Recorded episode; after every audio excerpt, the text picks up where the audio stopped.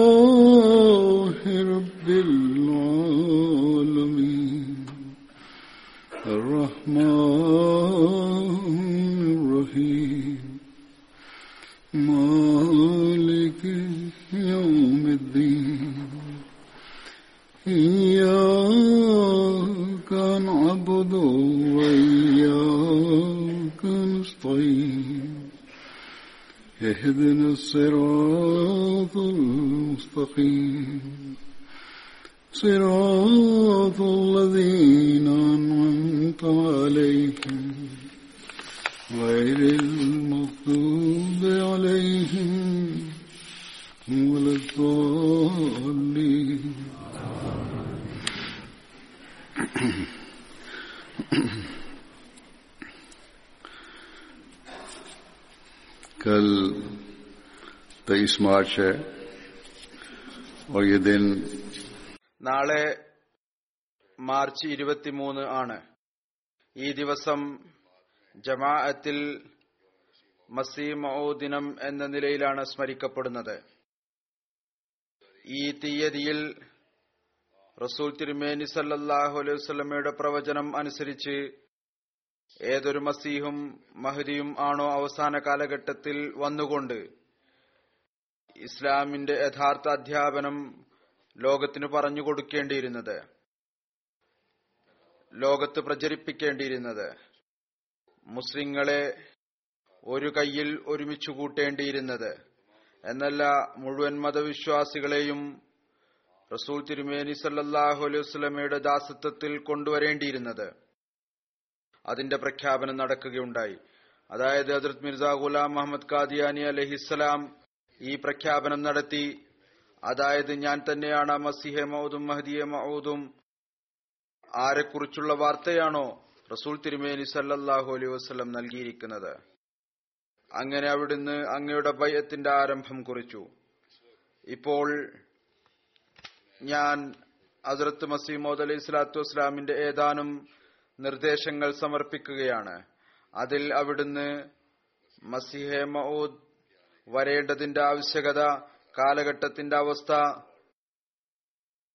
തന്റെ വാദത്തെക്കുറിച്ചും പറഞ്ഞിരിക്കുന്നു. വിവിധ അടയാളങ്ങൾ ഏതൊന്നാണോ അദ്ദേഹവുമായി ബന്ധപ്പെട്ടിരിക്കുന്നത് അതിനെക്കുറിച്ചും പറഞ്ഞിരിക്കുന്നു. അവിടുന്ന് തന്റെ ഒരു കവിതയിൽ പറയുന്നു കാലം മസീഹിന്റെ കാലം തന്നെയാണ് മറ്റാരുടെയും കാലമല്ല. ഞാൻ വന്നില്ലായിരുന്നുവെങ്കിൽ മറ്റാരെങ്കിലും വരുമായിരുന്നു. കാലഘട്ടത്തിന്റെ അവസ്ഥ ആവശ്യപ്പെട്ടുകൊണ്ടിരുന്നു. ആരെങ്കിലും വരികയും ഇസ്ലാമിന്റെ മുങ്ങുന്ന കപ്പലിനെ താങ്ങുകയും ചെയ്യണം എന്ന്. എന്നാൽ നിർഭാഗ്യവശാൽ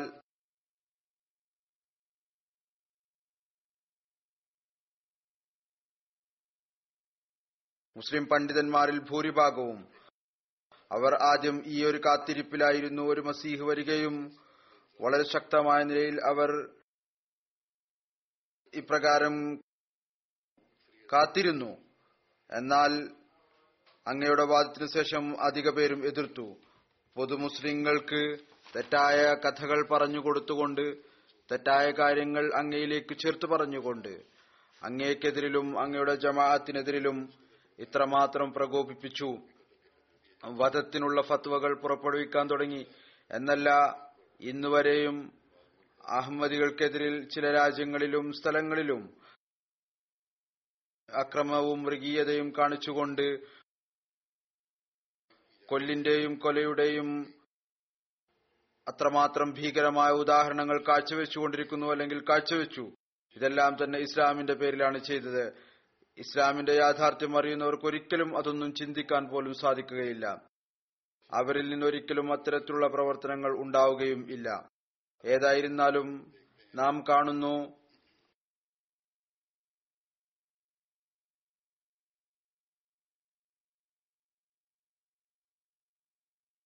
അവസ്ഥയും മസീഹെ മൗദിന്റെ ആഗമനവും എന്നിവയെക്കുറിച്ച് ഏതു വിധത്തിലുള്ള കാര്യങ്ങളാണ് പറഞ്ഞിരിക്കുന്നത്? ഈ കാര്യം വിവരിച്ചുകൊണ്ട് എന്തുകൊണ്ടാണ് മസീഹെ മൗദ് വരേണ്ട ആവശ്യം? മസീഹ് മൗദിന് ഈ കാലഘട്ടവുമായി എന്ത് പ്രത്യേകതയാണുള്ളത്? അവിടുന്ന് ഇങ്ങനെയല്ല പറഞ്ഞത്. ഏതായിരുന്നാലും ഞാൻ തന്നെയാണ് വരേണ്ടിയിരുന്നത്. മറിച്ച് കാലഘട്ടം ആവശ്യപ്പെട്ടുകൊണ്ടിരുന്ന ആരെങ്കിലും വരണം എന്ന്. അവിടുന്ന് പറയുന്നു വിശുദ്ധ ഖുർആാനിൽ ഇസ്രായേലി ഇസ്മായിലി രണ്ട് പരമ്പരകളിൽ ഖിലാഫത്തിന്റെ സാദൃശ്യത്തെക്കുറിച്ച് വളരെ വ്യക്തമായ സൂചന നൽകിയിട്ടുണ്ട്. ഏതുപോലെ ഈ ആയത്തിൽ നിന്ന് വ്യക്തമാണ് വഅദല്ലാഹുല്ലദീന ആമനു മിൻകും വഅമിലുസ്സാലിഹാത്തി ലയസ്തഖ്ലിഫന്നഹും ഫിൽ അർളി കമസ്തഖ്ലഫല്ലദീന മിൻ ഖബ്ലിഹിം.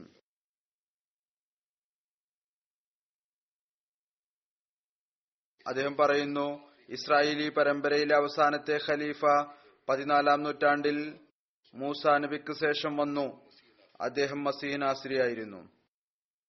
അതിനെതിരിൽ തീർച്ചയായും ഈ ഉമ്മത്തിലെ മസീഹും പതിനാലാം നൂറ്റാണ്ടിന്റെ തലക്കൽ വരണം. ഇതുകൂടാതെ അഹലെ കഷ്ഫും ആർക്കാണോ അള്ളാഹുമായി പ്രത്യേകമായിട്ടുള്ള ബന്ധമുണ്ടായിരുന്നത്? കഷ്ഫും മറ്റും ഉള്ളവരായിട്ടുണ്ടായിരുന്നത് അവർ ഈ നൂറ്റാണ്ടിനെ മസീഹിന്റെ നിയോഗ കാലഘട്ടമായി നിശ്ചയിച്ചു. ഒരുപാട് കഴിഞ്ഞകാല മഹാത്മാക്കൾ പറയുന്നു ഏതുപോലെ അസർത്ത് ഷാ വലിയുള്ള സാഹിബ് മുതലായവർ അയലെ ഹദീസ് ഇക്കാര്യം ഐക്യകണ്ഠേന അംഗീകരിച്ചിരിക്കുന്നു. ചെറിയ അടയാളങ്ങൾ പൂർണമായും വലിയ അടയാളങ്ങൾ ഒരു പരിധിവരെയും പൂർത്തിയായിരിക്കുന്നു. അതായത് വലുതും ചെറുതുമായ അടയാളങ്ങൾ ഏതൊന്നാണോ മസീഹിന്റെ വരവുമായി ബന്ധപ്പെട്ടത് അത് പൂർത്തിയായിരിക്കുന്നു. എന്നാൽ അവിടുന്ന് പറയുന്നു ഇതിൽ ഒരു പരിധിവരെ അവർക്ക് തെറ്റുപറ്റിയിട്ടുണ്ട്. എന്തെല്ലാം അടയാളങ്ങളാണ് ഉണ്ടായിരുന്നത്? അതെല്ലാം തന്നെ പൂർത്തിയായിരിക്കുന്നു. ഒരു പരിധിവരെ എന്നല്ല മറിച്ച് എല്ലാ അടയാളങ്ങളും പൂർത്തിയായിരിക്കുന്നു.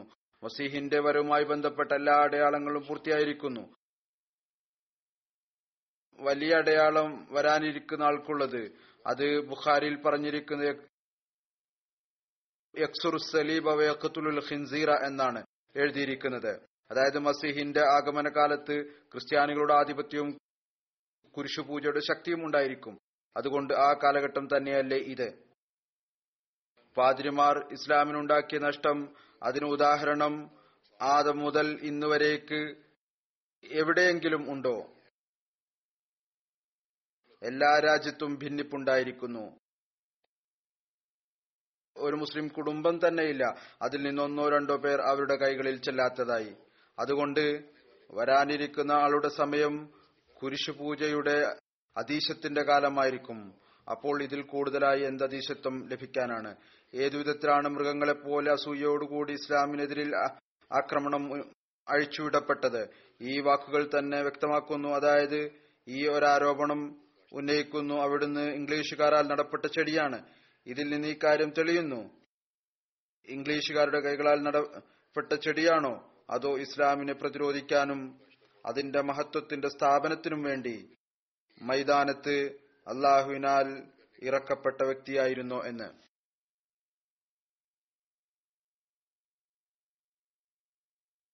ഏതായിരുന്നാലും അവിടുന്ന് പറയുന്നു ശത്രുക്കളുടെ ഏതെങ്കിലും ഒരു സംഘമുണ്ടോ ആരാണോ? റസൂൽ തിരുമേനി സല്ലല്ലാഹു അലൈഹി വസ്ലമയെ അങ്ങേയറ്റം സംസ്കാരശൂന്യമായ വാക്കുകൾ കൊണ്ടും ചീത്തവിളി കൊണ്ടും സ്മരിക്കാത്തതായി. അഥവാ വരേണ്ട ആളുടെ സമയം ഇതല്ല എങ്കിൽ വളരെ പെട്ടെന്ന് തന്നെ അയാൾ വന്നാലും നൂറു വർഷം കൊണ്ടായിരിക്കും വരിക. കാരണം അദ്ദേഹം കാലത്തിന്റെ മുജദ്ദിദാണ്. മസിയ മൗദിന്റെ നിയോഗ കാലഘട്ടം നൂറ്റാണ്ടിന്റെ തലക്കലാണ് ഇസ്ലാമിൽ ഇന്നത്തെ സമയം ഇത്രമാത്രം ശക്തി ബാക്കിയുണ്ടോ ഒരു നൂറ്റാണ്ട് വരെ പാതിരിമാരുടെ ശക്തമായ ആക്രമണത്തെ നേരിടാൻ അതീശത്വം അതിന്റെ പരമാവധിയിലെത്തിയിരിക്കുന്നു വരാനിരിക്കുന്ന ആൾ വരികയും ചെയ്തിരിക്കുന്നു അതെ ഇനി അദ്ദേഹം ദജ്ജാലിനെ തെളിവുകൾ കൊണ്ട് നശിപ്പിക്കും കാരണം ഹദീസുകളിൽ വന്നിരിക്കുന്നു അദ്ദേഹത്തിന്റെ കൈകളാൽ സമൂഹങ്ങളുടെ നാശം വിധിക്കപ്പെട്ടിരിക്കുന്നു. അല്ലാതെ ജനങ്ങളുടെയോ അതല്ലെങ്കിൽ മത അനുയായികളുടേതോ അല്ല. അതായത് അത് പൂർത്തിയായിക്കൊണ്ടിരിക്കുന്നു. അതായത് മസീഹ് വരേണ്ട ആൾ തെളിവുകൾ കൊണ്ടും ദൃഷ്ടാന്തങ്ങൾ കൊണ്ടും മറ്റെല്ലാ മതങ്ങളുടെ മേലും ഇസ്ലാമിക അധ്യാപനങ്ങളുടെ മഹത്വം സ്ഥാപിക്കണമായിരുന്നു. ഇസ്ലാമിക അധ്യാപനങ്ങളെ എല്ലാ മതങ്ങളുടെയും പ്രത്യയശാസ്ത്രങ്ങളുടെയും മേൽ അതിന്റെ മഹത്വം സ്ഥാപിക്കുന്നതിനു വേണ്ടി സമർപ്പിക്കണമായിരുന്നു. ആയിരക്കണക്കിന് അമുസ്ലിങ്ങൾ ഓരോ വർഷവും അഹമ്മദിയ ജമാഅത്തിൽ പ്രവേശിക്കുന്നു. അവർ അവിടുന്ന് നൽകിയ തെളിവുകളും ദൃഷ്ടാന്തങ്ങളും കാരണമാണ് പ്രവേശിക്കുന്നത്. വീണ്ടും കാലഘട്ടത്തിന്റെ അവസ്ഥയും മസിയെ മഊദിന്റെ ആവശ്യകതയെക്കുറിച്ചും കൂടുതൽ കാര്യങ്ങൾ അവിടുന്ന് പറയുന്നു.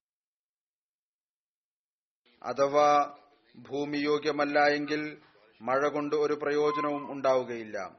എന്നല്ല നേരെ മറിച്ച് നഷ്ടവും കുഴപ്പവുമാണ് ഉണ്ടാവുക അഥവാ ഭൂമി നല്ലതല്ല എങ്കിൽ വരണ്ട ഭൂമിയാണ് എങ്കിൽ ഉറച്ച ഭൂമിയാണ് എങ്കിൽ നഷ്ടമായിരിക്കും ഉണ്ടാവുക.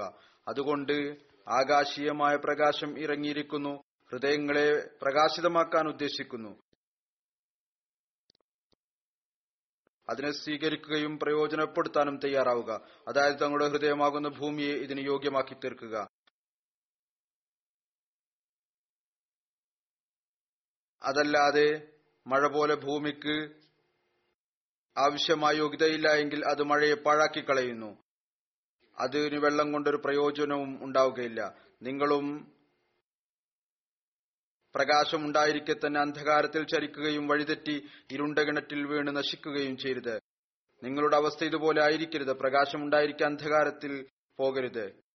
ഇരുണ്ട കിണറ്റിൽ വീണ് നശിച്ചു പോകുന്നവരായി തീരരുത് പറയുന്നു അള്ളാഹു ദയാനിധിയായ മാതാവിനേക്കാൾ ദയാനിധിയാണ്. അവൻ ആഗ്രഹിക്കുന്നില്ല. അവന്റെ സൃഷ്ടികൾ നശിപ്പിക്കപ്പെടണം എന്ന്. അവൻ ഹിതായത്തിന്റെയും പ്രകാശത്തിന്റെയും മാർഗം നിങ്ങൾക്കായി തുറന്നു തരുന്നു. എന്നാൽ നിങ്ങൾ അതിൽ ചുവടുകൾ വെക്കുന്നതിനു വേണ്ടി ബുദ്ധിയും മനഃശുദ്ധിയും കൊണ്ട് പ്രവർത്തിക്കുക. ഏതുപോലെ ഭൂമിയെ ഏതുവരെ നുകം ഉഴുതുകൊണ്ട് തയ്യാറാക്കുന്നില്ലയോ അതുവരെ അതിൽ വിത്ത് പാകാൻ സാധ്യമല്ല. അതുപോലെ തന്നെ ഏതുവരെ കഠിനമായ പ്രയത്നവും പ്രാർത്ഥനയും കൊണ്ട് നഫ്സിന്റെ വിശുദ്ധീകരണം നടക്കുന്നില്ലയോ പരിശുദ്ധമായ ബുദ്ധി ആകാശത്തിൽ നിറങ്ങുകയുമില്ല ഈ കാലഘട്ടത്തിൽ അള്ളാഹു വലിയ അനുഗ്രഹം ചെയ്തിരിക്കുന്നു. അവന്റെ ദീനും അതിർത്ത് നബി കരീം സല്ലാഹു അലൈഹി വസ്ലമയെ സഹായിക്കുകയും ചെയ്യുന്നതിനു വേണ്ടി. ആത്മാഭിമാനം കൊണ്ടൊരു മനുഷ്യനെ അദ്ദേഹം നിങ്ങളിൽ സംസാരിച്ചു കൊണ്ടിരിക്കുന്നു നിയോഗിച്ചിരിക്കുന്നു ഈ പ്രകാശത്തിലേക്ക് അദ്ദേഹം ജനങ്ങളെ വിളിക്കുന്നതിനു വേണ്ടി. അഥവാ കാലഘട്ടത്തിൽ ഇത്തരത്തിലുള്ള ഫിത്തനയും ഫസാദും ഇല്ലായിരുന്നുവെങ്കിൽ ദീനിനെ തുടച്ചു നീക്കുവാനുള്ള ശ്രമങ്ങൾ നടന്നുകൊണ്ടിരിക്കുന്നത് ഉണ്ടായിരുന്നില്ല എങ്കിൽ ഒരു കുഴപ്പവും ഉണ്ടായിരുന്നില്ല. അപ്പോൾ ഈ ഒരു വ്യത്യാസം ഉണ്ടാകുമായിരുന്നില്ല. എന്നാൽ ഇപ്പോൾ നിങ്ങൾ കാണുന്ന എല്ലാ ഭാഗത്തും ഇസ്ലാമിനെ തുടച്ചു നീക്കാനായി ശ്രമങ്ങൾ നടന്നുകൊണ്ടിരിക്കുകയാണ്. ഇടതിന്നും വലതിന്നും ആക്രമണങ്ങൾ ഉണ്ടായിക്കൊണ്ടിരിക്കുന്നു. എല്ലാ സമൂഹങ്ങളും തുറച്ചു നീക്കാനായി ശ്രമിച്ചുകൊണ്ടിരിക്കുകയാണ്. എല്ലാ സമൂഹങ്ങളും ഈ ശ്രമത്തിലും ചിന്തയിലുമാണ്. ഇതുവരെയും ഇതാണ് അവസ്ഥ.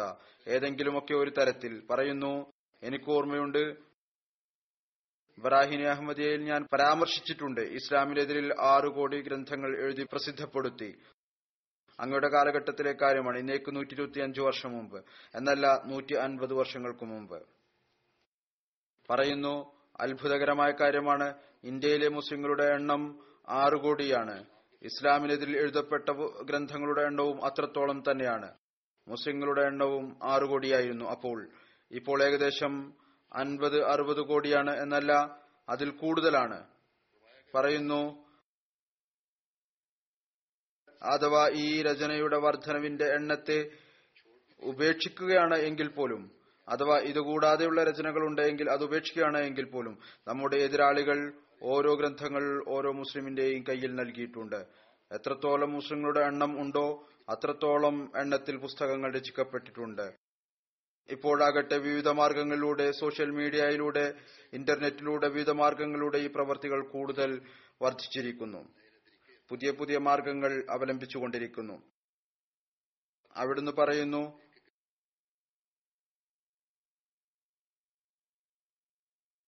എതിരാളിയുടെ ഓരോ പുസ്തകങ്ങൾ ഓരോ മുസ്ലിമിന്റെ കയ്യിലും ഇന്ത്യയിൽ നൽകിയിരിക്കുന്നു. പറയുന്നു അഥവാ അള്ളാഹുവിന്റെ ഈ ആവേശം ആത്മാഭിമാന വികാരത്തിൽ ഇല്ലായിരുന്നുവെങ്കിൽ ഇന്ന ലഹൂല ഹാഫിലൂൻ എന്ന അവന്റെ സത്യസന്ധമായ വാഗ്ദാനമില്ലായിരുന്നുവെങ്കിൽ നിശ്ചയമായും മനസ്സിലാക്കിക്കൊള്ളുക ഇസ്ലാം ഈ ലോകത്ത് നിന്ന് അപ്രത്യക്ഷമാകുന്നു. അവൻ അതിന്റെ അടയാളം പോലും ബാക്കിയാകുമായിരുന്നില്ല. എന്നാൽ അങ്ങനെയല്ല അങ്ങനെ സംഭവിക്കുകയില്ല. അള്ളാഹുവിന്റെ രഹസ്യകരങ്ങൾ അതിനെ സംരക്ഷിച്ചുകൊണ്ടിരിക്കുന്നു. എനിക്ക് വേദനയും ദുഃഖവും ഈ കാരണം കൊണ്ടാണ് ആളുകൾ മുസ്ലിങ്ങളാണ് എന്ന് പറയപ്പെട്ടുകൊണ്ട് വിവാഹത്തിന്റെ കാര്യത്തിലുള്ള വ്യാകുലത പോലും ഇസ്ലാമിനെ കുറിച്ച് കാണിക്കുന്നില്ല. വിവാഹത്തിനും മറ്റും കാണിക്കുന്ന അത്ര പോലും വ്യാകുലത കാണിക്കുന്നില്ല. എനിക്ക് പല പ്രാവശ്യം വായിക്കാൻ അവസരം ലഭിച്ചിട്ടുണ്ട്. ക്രിസ്ത്യാനി സ്ത്രീകൾ മരണസമയത്ത് ലക്ഷക്കണക്കിന് രൂപ ക്രിസ്തുമതത്തിന്റെ പ്രചാരണത്തിനും വളർച്ചയ്ക്കും വേണ്ടി വസിയത്ത് ചെയ്യുമായിരുന്നു. ആ കാലഘട്ടത്തിൽ മതത്തിലേക്ക് ശ്രദ്ധ ഉണ്ടായിരുന്നു ക്രിസ്ത്യാനികൾക്ക്. അതുകൊണ്ട് അവരുടെ സ്ത്രീകളും ത്യാഗം ചെയ്യുമായിരുന്നു. അവരുടെ ജീവിതം ക്രിസ്തുമതത്തിനു വേണ്ടി ചിലവഴിക്കുന്നത് നാം ഓരോ ദിവസവും കണ്ടുകൊണ്ടിരിക്കുന്നു. ആ കാലഘട്ടത്തിന്റെ ചിത്രം അവിടുന്ന് വരക്കുന്നു. ആയിരക്കണക്കിന് ലേഡീസ് മിഷണറീസ് വീടുകളിലും തെരുവുകളിലും കറങ്ങി നടക്കുന്നു. ക്രിസ്തീയ വനിതകൾ തബ്ലീഗ് ചെയ്തുകൊണ്ട് കറങ്ങി നടക്കുന്നു. ഏതുവിധത്തിൽ സാധിക്കുന്നുവോ ഈമാനെ അപഹരിച്ചുകൊണ്ടിരിക്കുന്നു. പറയുന്നു മുസ്ലിങ്ങളിൽ നിന്ന് ഒരാളെ പോലും കണ്ടിട്ടില്ല. അൻപത് രൂപ പോലും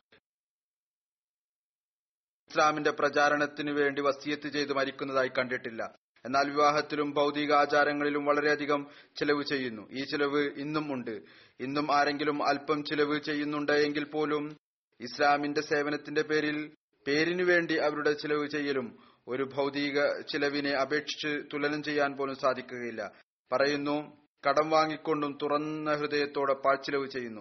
എന്നാൽ ചിലവ് ചെയ്യുന്നില്ല എങ്കിൽ ഇസ്ലാമിന്റെ കാര്യത്തിൽ മാത്രം. ഖേദകരം ഖേദകരം. ഇതിനേക്കാൾ വലുതായി മുസ്ലിങ്ങളുടെ അവസ്ഥ ദയാകരം എന്ന് പറയാൻ മറ്റെന്താണുള്ളത്? മുസ്ലിങ്ങളിൽ ഭൂരിഭാഗത്തിന്റെ അവസ്ഥ ഇന്നും ഇതുതന്നെയാണ്. ചില സ്ഥലങ്ങളിൽ അല്പം ചില പുരോഗതി ഉണ്ടായിട്ടുണ്ട്. എന്നാൽ അതും ഞാൻ പറഞ്ഞതുപോലെ ഭൗതിക ആഗ്രഹങ്ങൾ പൂർത്തിയാക്കുന്നതിനു വേണ്ടി എത്രത്തോളം ചിലവ് ചെയ്യുന്നുവോ ദീനിനു വേണ്ടി അതിന്റെ ഒരു ചെറിയ പങ്ക് പോലും ചിലവ് ചെയ്യുന്നില്ല. ഇത് അന്നത്തെ അവസ്ഥയായിരുന്നു. എപ്പോഴാണോ അതിർത്ത് മസീമോദ് അലൈഹി സ്വലാത്തു വാദം ഉന്നയിച്ചത്. ഇപ്പോൾ അഥവാ മുസ്ലിങ്ങളിലെ ഒരു വിഭാഗത്തിന് മതങ്ങളിലേക്ക് ശ്രദ്ധ ഉണ്ടായിട്ടുണ്ട് എങ്കിൽ പോലും. ഇതുപോലെ ഞാൻ പറഞ്ഞു എന്നാൽ ഇത്രമാത്രമാണത്. ഇസ്ലാമിൽ നിലനിൽക്കണം എന്നതിന് മാത്രം. ഇത്രത്തോളം പുരോഗതിയായിട്ടുണ്ട് ശരി ഒരുപാട് ആളുകളുണ്ട് ഇസ്ലാമിൽ നിലനിൽക്കാൻ ആഗ്രഹിക്കുന്നു. ഒരു പരിധിവരെ തങ്ങളുടെ പള്ളികളും അവർ ജനനിബിഡമാക്കിയിരിക്കുന്നു. എന്നാൽ ഇസ്ലാമിന്റെ അധ്യാപനം പ്രചരിപ്പിക്കുന്നതിന് വേണ്ടി ഒരു ശ്രമവും ഇല്ല. ഇനി അഥവാ എന്തെങ്കിലും നാമമാത്രമായ ശ്രമം ഉണ്ട് അത് തീവ്രവാദത്തിന്റേതാണ്. ബലം പ്രയോഗിച്ച് ഞങ്ങൾക്ക് ഇസ്ലാമിനെ പ്രചരിപ്പിക്കണം. ഇങ്ങനെ വിവിധ ഗ്രൂപ്പുകൾ ഉണ്ടായിരിക്കുന്നു. അല്ലെങ്കിൽ മസിമോദിനെയും അദ്ദേഹത്തിന്റെ ജമാഅത്തിനെയും എതിർക്കുന്നതിന് വേണ്ടിയുള്ള ശ്രമങ്ങളാണ് നടന്നുകൊണ്ടിരിക്കുന്നത്. എപ്പോഴും ഈ ഒരു കാര്യം ഓർക്കുക. ഇനി അഥവാ ലോകത്ത് ഇസ്ലാമിന്റെ വ്യാപനം ഉണ്ടാകണമെന്നുണ്ടെങ്കിൽ അള്ളാഹു നിയോഗിച്ചയച്ച ഈ സത്യാത്മാമുഖേനയായിരിക്കും ഉണ്ടാവുക. ഇത് അള്ളാഹുവിന്റെ വിധിയാണ്. വരാനിരിക്കുന്ന മസിഹെ മൌദിന് അള്ളാഹും അവന്റെ റസൂലും ചില അടയാളങ്ങളും പറഞ്ഞു തന്നിട്ടുണ്ട്. ഒരു അടയാളവും ഇല്ലാതെ വരാനിരിക്കുന്ന ആൾ വന്ന് വാദം ഉന്നയിക്കും എന്നല്ല അങ്ങനെ ഈ കാര്യം വിവരിച്ചുകൊണ്ട് അവിടുന്ന് പറയുന്നു വരാനിരിക്കുന്ന ആൾക്ക് ഒരു അടയാളവും ഉണ്ട്. ആ കാലഘട്ടത്തിൽ റംസാൻ മാസത്തിൽ സൂര്യചന്ദ്രഗ്രഹണങ്ങൾ ഉണ്ടാകും. ചന്ദ്രഗ്രഹണവും സൂര്യഗ്രഹണവും ഉണ്ടാകും. അള്ളാഹുവിന്റെ അടയാളങ്ങളെ പരിഹസിക്കുന്നവർ അള്ളാഹുവിനെയാണ് പരിഹസിക്കുന്നത്. സൂര്യചന്ദ്രഗ്രഹണങ്ങൾ അദ്ദേഹത്തിന്റെ വാദത്തിനു ശേഷം സംഭവിക്കുക എന്നത് അത്തരത്തിലുള്ള ഒരു കാര്യമാണ്. അത് കറ്റുകെട്ടിൽ നിന്നും സ്വയം നിർമ്മിക്കുന്നതിൽ നിന്നും വിദൂരമായതാണ്. ഇത് കറ്റുകെട്ടിയതാണ് എന്നും അല്ലെങ്കിൽ അവിചാരിതമായി ഉണ്ടായതാണ് എന്ന് പറയാൻ സാധ്യമല്ല. അല്ലെങ്കിൽ വഞ്ചിക്കപ്പെട്ടതാണെന്ന് പറയാൻ സാധ്യമല്ല. പറയുന്നു ഇതിനു മുമ്പ് ഒരു സൂര്യചന്ദ്രഗ്രഹണവും ഈ വിധം ഉണ്ടായിട്ടില്ല. ഇത് അത്തരത്തിലുള്ള ഒരു അടയാളമായിരുന്നു. അത് മുഖേന അള്ളാഹു മുഴുവൻ ലോകത്തും വരാനിരിക്കുന്ന ആളെക്കുറിച്ചുള്ള അറിയിപ്പ് നൽകണമായിരുന്നു. അങ്ങനെ അറബികളും ഈ അടയാളം കണ്ട് തങ്ങളുടെ രീതി അനുസരിച്ച് ശരിയാണ് എന്ന് പറഞ്ഞു. നമ്മുടെ വിളംബരങ്ങൾ അറിയിപ്പ് എന്ന നിലയിൽ എവിടെയെല്ലാം എത്തില്ലായിരുന്നുവോ അവിടെയെല്ലാം ഈ സൂര്യചന്ദ്രഗ്രഹണം വരാനിരിക്കുന്ന ആളെക്കുറിച്ചുള്ള അറിയിപ്പ് നൽകി. ഇത് അള്ളാഹുവിന്റെ അടയാളമായിരുന്നു. അത് മനുഷ്യന്റെ ആസൂത്രണത്തിന് തികച്ചും പരിശുദ്ധമായിരുന്നു. ഒരാൾ ഏതുവിധത്തിലുള്ള തത്വജ്ഞയായാലും ചിന്തിക്കുകയാണെങ്കിൽ നിശ്ചിത അടയാളം പൂർത്തിയായി എങ്കിൽ അതിന്റെ സാക്ഷാത്കാരവും എവിടെയെങ്കിലും ഉണ്ടാകേണ്ടത് നിർബന്ധമാണ്. ഈ കാര്യം എന്നത് ഏതെങ്കിലും തരത്തിലുള്ള ഒരു കണക്കുകൂട്ടലിന് കീഴിലായിരുന്നില്ല. ഏതുപോലെ പറയപ്പെട്ടിരുന്നു? അതപ്പോഴാണ് ഉണ്ടാവുക എപ്പോഴാണോ മഹദീയത്തിന്റെ വാദമുള്ള ഒരാൾ ഉണ്ടാകപ്പെടുന്നത്. വാദം ഉന്നയിക്കപ്പെട്ടു കഴിഞ്ഞിരിക്കുന്നത് മഹദിയും മസീഹും ഉണ്ടാകുന്നത്. അപ്പോഴാണ് ഇത് പ്രകടമാവുക. പറയുന്നു റസൂൽ കരീം സല്ലാസ് പ്രകാരം പറഞ്ഞു ആദം മുതൽ ആ മഹദി വരെ അത്തരത്തിലുള്ള ഒരു സംഭവം ഉണ്ടായിട്ടില്ല. അഥവാ ചരിത്രത്തിൽ നിന്ന് ഏതെങ്കിലും ഒരു വ്യക്തി തെളിയിച്ചു കാണിക്കുകയാണെങ്കിൽ നാം അംഗീകരിക്കും. വീണ്ടും അവിടുന്ന് പറയുന്നു മറ്റൊരടയാളം ഇതുകൂടിയായിരുന്നു. ആ സമയത്ത് സീനീൻ നക്ഷത്രം ഉദിക്കുന്നതാണ്. അതായത് വർഷങ്ങൾക്ക് ശേഷമുള്ള നക്ഷത്രം കടന്നു കഴിഞ്ഞത് അതായത് മസീനാസിയുടെ കാലത്ത് വർഷങ്ങൾക്ക് ശേഷം ഉദിച്ചുയർന്നത്. ഇപ്പോൾ ആ നക്ഷത്രം ഉദിച്ചു കഴിഞ്ഞിരിക്കുന്നു. ഏതൊന്നാണോ യഹൂദികളുടെ മസീഹിനെ കുറിച്ച് ആകാശീയമായ അറിയിപ്പ് നൽകിയത്. അതുപോലെ വിശുദ്ധ ഖുർആൻ നോക്കുന്നതിൽ നിന്നും മനസ്സിലാക്കാൻ സാധിക്കുന്നു. വൈദൽ ഇഷാറു ഉത്തിലത്ത് വൈദൽ ഷുഹുഷിറത്ത് വൈദൽ ബിഹാർ സുജിറത്ത് വൈദൽ നുഫൂസു സുവിജത്ത് വൈദൽ മൗദത്തു സുഇലത്ത് ബി അയ്യിദംബിൻ ഖുത്തിലത്ത് വൈദ സുഹ്ഫു ഇതെല്ലാം വിശുദ്ധ ഖുർആാനിലെ പ്രവചനങ്ങളാണ്. വന്യമൃഗങ്ങൾ ഒരുമിച്ച് കൂട്ടപ്പെടും. ഇതിന് വിവിധ വ്യാഖ്യാനങ്ങളുണ്ട്. മൃഗശാലകൾ ഉണ്ടാകും എന്ന് വിജ്ഞാനം പൊതുവായ നിലയിൽ ലോകത്ത് പ്രചരിച്ചുകൊണ്ടിരിക്കും അതുപോലെ തന്നെ ചില പ്രാദേശികരായ ആളുകളെ മറ്റു ചില സമൂഹങ്ങൾ ആക്രമിച്ച് ഇല്ലാതാക്കും എന്നും ഉണ്ട്. കടലുകളെ കൂട്ടിച്ചേർക്കുന്നതിനെ കുറിച്ചുള്ള പ്രവചനമുണ്ട് ആളുകൾ കൂടിച്ചേരുന്നതിനെ കുറിച്ചുണ്ട് ഇപ്പോൾ ബന്ധപ്പെടുന്നതിന് വളരെ എളുപ്പമുള്ള മാർഗങ്ങൾ ഉണ്ടായിരിക്കുന്നു ഇപ്പോൾ ഒരു സെക്കൻഡ് കൊണ്ട് ലോകത്തിലെ എല്ലാ ഭാഗങ്ങളുമായി ബന്ധപ്പെടാൻ സാധിക്കും.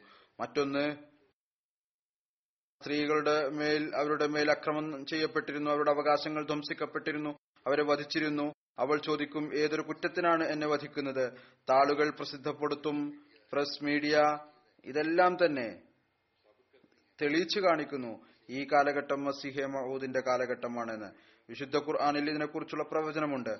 അവിടുന്ന് പറയുന്നു ആ കാലഘട്ടത്തിൽ ഒട്ടകങ്ങൾ ഉപയോഗശൂന്യമാകും. ഉന്നതമായ നിലയിലുള്ള യാത്രാവാഹനങ്ങളും മറ്റുമായിരുന്നു അത് ഭൂതകാലത്തിൽ. അതായത് ആ കാലഘട്ടത്തിൽ യാത്രാവാഹനത്തിന്റെ സംവിധാനം അത്ര ഉന്നതമായിരിക്കും. അതായത് മസീഹിന്റെ കാലഘട്ടത്തിൽ ഈ വാഹനങ്ങൾ ഉപയോഗശൂന്യമായും. ഇതുകൊണ്ട് റെയിലിന്റെ കാലഘട്ടമാണ് ഉദ്ദേശം. ഇതും ഒരു പ്രവചനമായിരുന്നു. ഇതനുസരിച്ച് മക്കയിലും മദീനയിലും ഇപ്പോൾ ട്രെയിൻ ഓടാൻ തുടങ്ങിയിരിക്കുന്നു. അല്ലെങ്കിൽ റെയിൽവേ ലൈൻ വിരിച്ചിരിക്കുന്നു. പറയുന്നു ആരാണോ ഇപ്രകാരം ചിന്തിക്കുന്നത്? പറയുകയാണ് ആരാണോ ഇപ്രകാരം ചിന്തിക്കുന്നത്? ഈ ആയത്തുകളുടെ ബന്ധം കിയാമത്തുമായിട്ടാണുള്ളത് അവർ ചിന്തിക്കുന്നില്ല കിയാമത്തിൽ ഒട്ടകങ്ങൾ ഗർഭിണികളായി എങ്ങനെയാണ് നിൽക്കുക? കാരണം ഹിഷാർ എന്നതുകൊണ്ട് ഗർഭിണിയായ ഒട്ടകം എന്നാണ് ഉദ്ദേശം. അതുപോലെ എഴുതിയിട്ടുണ്ട് ആ കാലഘട്ടത്തിൽ നാലു ഭാഗത്തും കനാലുകൾ ഉണ്ടാകും ഗ്രന്ഥങ്ങൾ വലിയ തോതിൽ പ്രസിദ്ധപ്പെടുത്തും. ചുരുക്കത്തിൽ ഈ എല്ലാ അടയാളങ്ങളും ഈ കാലഘട്ടത്തെക്കുറിച്ച് തന്നെയാണ്. വീണ്ടും അവിടുന്ന് പറയുന്നു കൂടുതൽ തെളിവുകൾ നൽകിക്കൊണ്ട് സ്ഥലം എവിടെയാണ് മസിയെ മോദി നിയോഗിതനാവുക? ഇനി സ്ഥലത്തെക്കുറിച്ചുള്ള ചോദ്യമാണ് അതുകൊണ്ട് ഓർക്കുക ദജാൽ പുറപ്പെടുക കിഴക്ക് നിന്നായിരിക്കും എന്ന് പറയപ്പെട്ടിരിക്കുന്നു. അതുകൊണ്ട് നമ്മുടെ രാജ്യമാണ് ഉദ്ദേശം. അതുകൊണ്ട് തന്നെ ഹിജാജുൽ കിറാമയുടെ രചയിതാവ് എഴുതിയിട്ടുണ്ട്. ദജാലിന്റെ ഫിത്തനയുടെ വെളിപ്പെടൽ ഇന്ത്യയിൽ നിന്ന് നടന്നുകൊണ്ടിരിക്കുന്നു. ഇത് വ്യക്തമാക്കുന്നത് മസീഹിന്റെ വെളിപ്പെടൽ ആ സ്ഥലത്ത് നിന്നായിരിക്കും എവിടെ നിന്നാണ് ദജാൽ വന്നിട്ടുള്ളത്. പിന്നീട് അദ്ദേഹത്തിന്റെ ഗ്രാമത്തിന്റെ പേര് കദ്ഹ എന്ന് നിശ്ചയിച്ചിരിക്കുന്നത് കാദിയാന്റെ ചുരുക്കപ്പേരാണ്. പറയുന്നു ഒരു പക്ഷേ യമന്റെ പ്രദേശത്തും ഇതുപോലുള്ള ഒരു ഗ്രാമം ഉണ്ടായിരിക്കാം. അങ്ങനെ പറയപ്പെടുന്നു. എന്നാൽ ഇത് ഓർത്തുകൊള്ളുക യമൻ ഹജാസിന് കിഴക്ക് അല്ല മറിച്ച് തെക്കാണ്.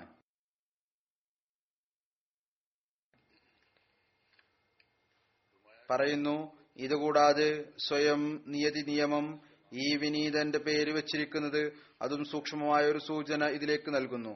കാരണം ഗുലാം അഹമ്മദ് കാദിയാനി എന്നതിന്റെ എണ്ണം മൊത്തത്തിൽ ആയിരത്തി മുന്നൂറ് ആണ്. അബ്ജദിന്റെ കണക്ക് അനുസരിച്ചുള്ള നമ്പറിന്റെ എണ്ണം അതനുസരിച്ച് ആയിരത്തി മുന്നൂറാണ്. അതായത് ഈ പേരിലുള്ള ഇമാം പതിനാലാം നൂറ്റാണ്ടിന്റെ തുടക്കത്തിൽ ഉണ്ടാകും. ചുരുക്കത്തിൽ റസൂൽ തിരുമേനി സല്ലാഹു അലൈഹി സൂചന ഇതിലേക്കായിരുന്നു.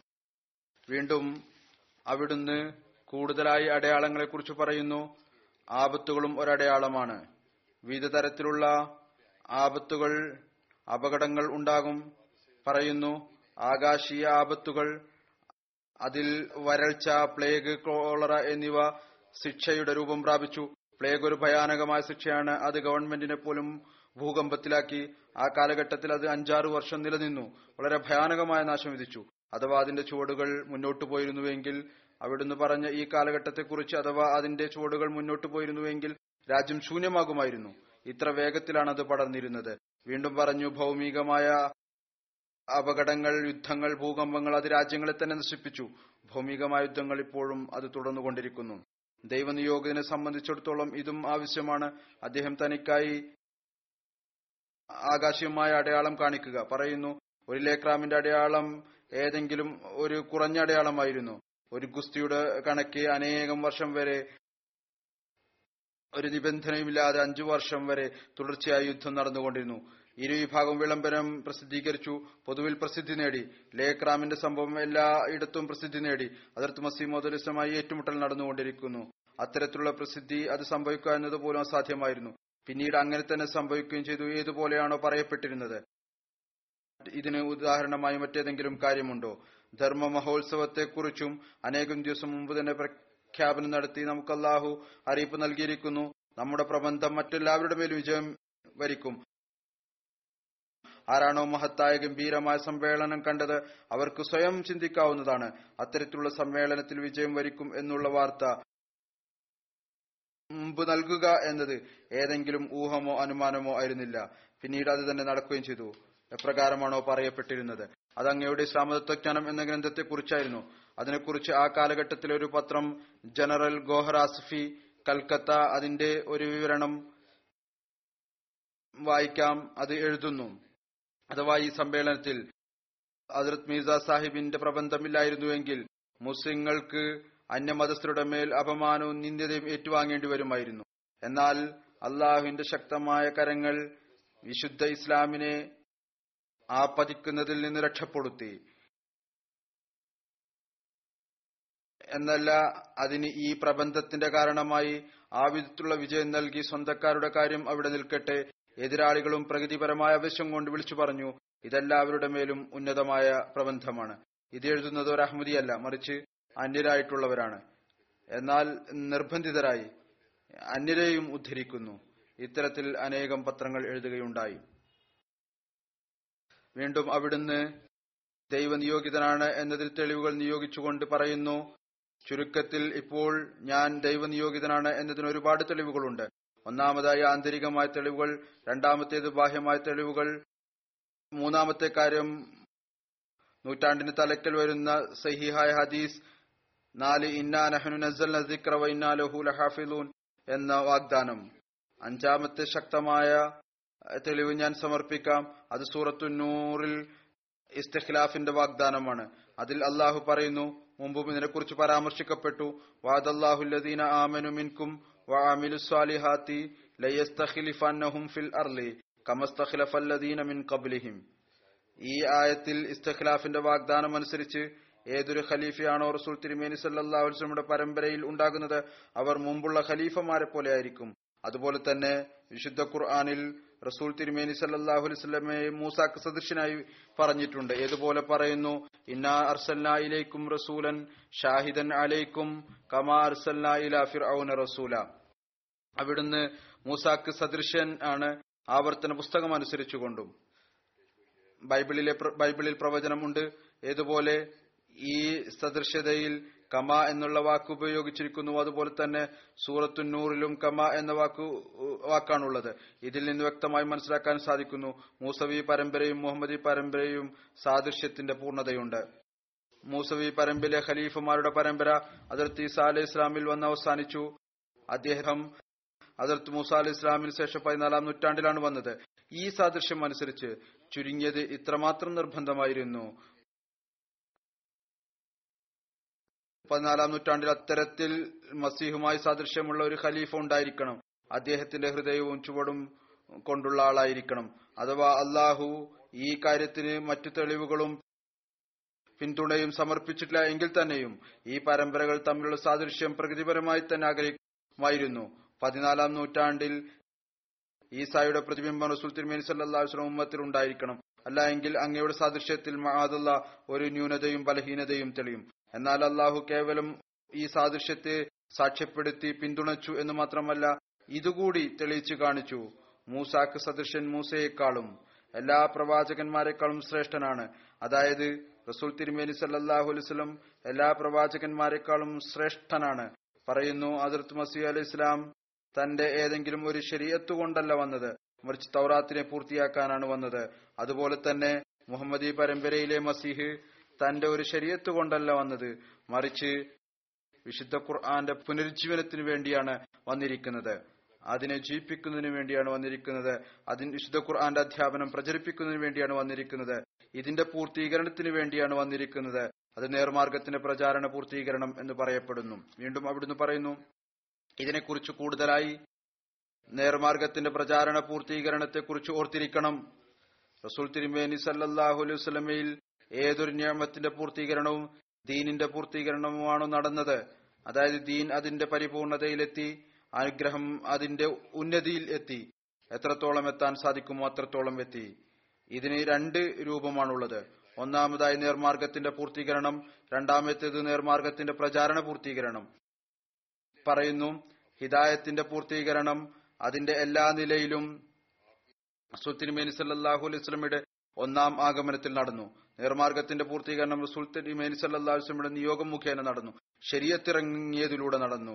നേർമാർഗത്തിന്റെ പ്രചാരണ പൂർത്തീകരണം ശരീരത്തിന്റെ പ്രചാരണം നടക്കേണ്ടത് അത് അങ്ങയുടെ രണ്ടാം വരവും മുഖേന നടന്നു. കാരണം സൂറത്തുൽ ജുമായിൽ ആഹരീന മിൻഹും എന്ന ആയത്ത് അങ്ങയുടെ അനുഗ്രഹവും അധ്യാപനവും കൊണ്ട് മറ്റൊരു സമൂഹം തയ്യാറാക്കുന്നതിനുള്ള മാർഗദർശനം നൽകുന്നു. അതിൽ നിന്ന് വ്യക്തമായും അറിയാൻ സാധിക്കുന്നു. അങ്ങയുടെ ഒരു നിയോഗം കൂടിയുണ്ട്. ആ നിയോഗം പ്രതിബിംബ രൂപത്തിലുള്ളതാണ് ഒരു പ്രതിബിംബം എന്ന നിലയിലാണ്. അതായത് അതാണ് ഇപ്പോൾ നടക്കുന്നത്. അതുകൊണ്ട് ഈ കാലഘട്ടം ഹിദായത്തിന്റെ പ്രചാരണ പൂർത്തീകരണ കാലമാണ്. ഇത് കാരണം കൊണ്ടാണ് പ്രചാരണത്തിന്റെ എല്ലാ മാർഗങ്ങളും വഴികളും പൂർത്തിയാകുന്നത്. അച്ചടി കേന്ദ്രങ്ങളുടെ ആധിക്യം. പ്രസ്സുകൾ വളരെയധികം ഉണ്ട്. ഈ ദിവസങ്ങളിൽ അതിൽ പുതിയ പുതിയ കാര്യങ്ങൾ ഉണ്ടാകുന്നത്.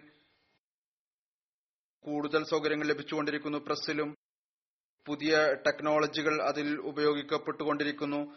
തപാൽ ആപ്പീസും കമ്പി സന്ദേശങ്ങളും റെയിൽ കപ്പലിന്റെ കണ്ടുപിടുത്തം പത്രങ്ങളുടെ പ്രസിദ്ധീകരണം ഈ എല്ലാ കാര്യങ്ങളും ചേർന്നുകൊണ്ട് ലോകത്തെ ഒരു നഗരമാക്കി മാറ്റിയിരിക്കുന്നു. അതുകൊണ്ട് ഈ പുരോഗതിയും യഥാർത്ഥത്തിൽ റസൂൽ തിരുമേനി സല്ലാഹു അലൈസ്മയുടെ പുരോഗതി തന്നെയാണ്. കാരണം ഇത് മുഖേന അങ്ങയുടെ പരിപൂർണ ഹിതായത്തിന്റെ രണ്ടാമത്തെ ഭാഗം ഹിദായത്തിന്റെ പ്രചാരണ പൂർത്തീകരണം പൂർത്തിയായിക്കൊണ്ടിരിക്കുന്നു. അവിടുന്ന് പറയുന്നു ഈ എല്ലാ കാര്യങ്ങളും ഒരുമിച്ചുകൊണ്ട് ഒരു ബുദ്ധിമാൻ ചിന്തിക്കുക. നാം എന്താണോ പറയുന്നത് അത് ഉപരിപ്ലവമായി നിഷേധിക്കപ്പെടേണ്ട ഒന്നാണോ? അതോ അത് പൂർണമായും ചിന്തിച്ച് പ്രവർത്തിക്കേണ്ട ഒന്നാണോ? ഏതൊന്നാണോ നമ്മുടെ വാദമായിട്ടുള്ളത്? അത് നൂറ്റാണ്ടിന്റെ തലക്കലല്ലേ? അഥവാ നാം വന്നില്ലായിരുന്നുവെങ്കിൽ തന്നെയും എല്ലാ ബുദ്ധിമാന്മാരുടെയും ദൈവത്തെ ഭയപ്പെടുന്നവരുടെയും നിർബന്ധമായിരുന്നു അവരേതെങ്കിലും വരാനുള്ള ആളെ അന്വേഷിക്കുക എന്നത്. കാരണം നൂറ്റാണ്ടിന്റെ അറ്റം വന്നു കഴിഞ്ഞിരിക്കുന്നു. ഇപ്പോൾ ഇരുപത് വർഷം കഴിഞ്ഞു പോവുകയാണ്. കൂടുതൽ വ്യാകുലപ്പെടേണ്ട ആവശ്യമുണ്ട്. ഇപ്പോഴുള്ള കുഴപ്പം അതിന്റെ സ്ഥാനത്ത് നിന്ന് വിളിച്ചു പറയുന്നുണ്ട്. ഏതെങ്കിലും ഒരാൾ ഇതിനെ പരിഷ്കരിക്കുന്നതിനു വേണ്ടി വരണം. പറയുന്നു ക്രിസ്തുമതം ആ സ്വാതന്ത്ര്യവും നിയന്ത്രണമില്ലായ്മയും വ്യാപിച്ചിരിക്കുന്നു. അതിനൊരു പരിധിയുമില്ല. മുസ്ലിങ്ങളുടെ കുട്ടികൾക്ക് മേൽ ഇതിന്റെ സ്വാധീനമുണ്ടായിരിക്കുന്നു അത് കണ്ടുകൊണ്ട് പറയേണ്ടിയിരിക്കുന്നു. അവർ മുസ്ലിങ്ങളുടെ കുട്ടികൾ തന്നെയല്ല. അവിടുന്ന് പറയുന്നു സത്യം തിരിച്ചറിയാൻ എന്തായിരിക്കണം മാർഗം? എങ്ങനെയാണ് സത്യത്തെ തിരിച്ചറിയുക? പറയുന്നു അള്ളാഹുവിനോട് തങ്ങളുടെ നമസ്കാരത്തിൽ ദുആ ചെയ്യുക. അവൻ തങ്ങളുടെ മേൽ സത്യം തുറന്നു തരുന്നതിനു വേണ്ടി. ഞാൻ ഉറച്ചു വിശ്വസിക്കുന്നു അഥവാ മനുഷ്യൻ അസൂയയിൽ നിന്നും ശാഠ്യത്തിൽ നിന്നും പരിശുദ്ധനായി സത്യം വെളിപ്പെടുന്നതിനു വേണ്ടി അള്ളാഹുവിലേക്ക് ശ്രദ്ധിച്ചാൽ ഒരു ചില്ല അഥവാ നാൽപ്പത് ദിവസം കഴിഞ്ഞു പോവുകയില്ല. അയാൾക്ക് സത്യം വെളിപ്പെടും. എന്നാൽ വളരെ കുറച്ചു പേർ മാത്രമാണ് ഈ നിബന്ധനകൾ അനുസരിച്ച് അള്ളാഹുവിൽ നിന്ന് തീരുമാനം ആഗ്രഹിക്കുന്നത്. ഈ വിധത്തിൽ തങ്ങളുടെ അറിവില്ലായ്മ കൊണ്ടും അസൂയ കൊണ്ടും ദുശാഠ്യം കൊണ്ടും അള്ളാഹുവിന്റെ വലിയെ നിഷേധിച്ചുകൊണ്ട് ഈമാൻ നഷ്ടപ്പെടുത്തി കളയുന്നു കാരണം വലിയെ വിശ്വസിക്കാതിരുന്നാൽ വലി നുപൂവത്തിനെ സംബന്ധിച്ചിടത്തോളം ആണിയെ പോലെയാണ്.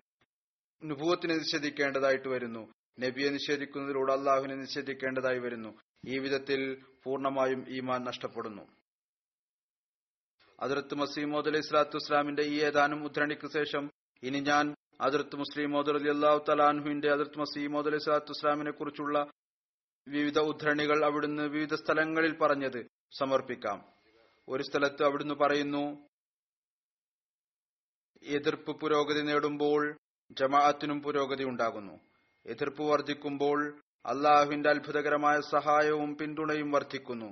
അതുകൊണ്ട് അതിർത്ത് മസീമോദ് അലൈഹി സ്വലാത്തു വസ്ലാമിന്റെ സമക്ഷത്തിൽ അതിർത്ത് മസീമോദ് അലൈഹി സ്വലാത്തു വസ്ലാമിനെ ഉദ്ധരിച്ചുകൊണ്ട് അവിടുന്ന് പറയുകയാണ് അതിർത്ത് മസീമോദ് അലൈഹി സ്വലാത്തു വസ്ലാമിന്റെ സമക്ഷത്തിൽ ഏതെങ്കിലും സുഹൃത്ത് ഈ കാര്യം പറഞ്ഞാൽ ഞങ്ങളുടെ അവിടെ വലിയ എതിർപ്പാണ്. അവിടുന്ന് പറയുമായിരുന്നു ഇത് നിങ്ങളുടെ പുരോഗതിയുടെ അടയാളമാണ്.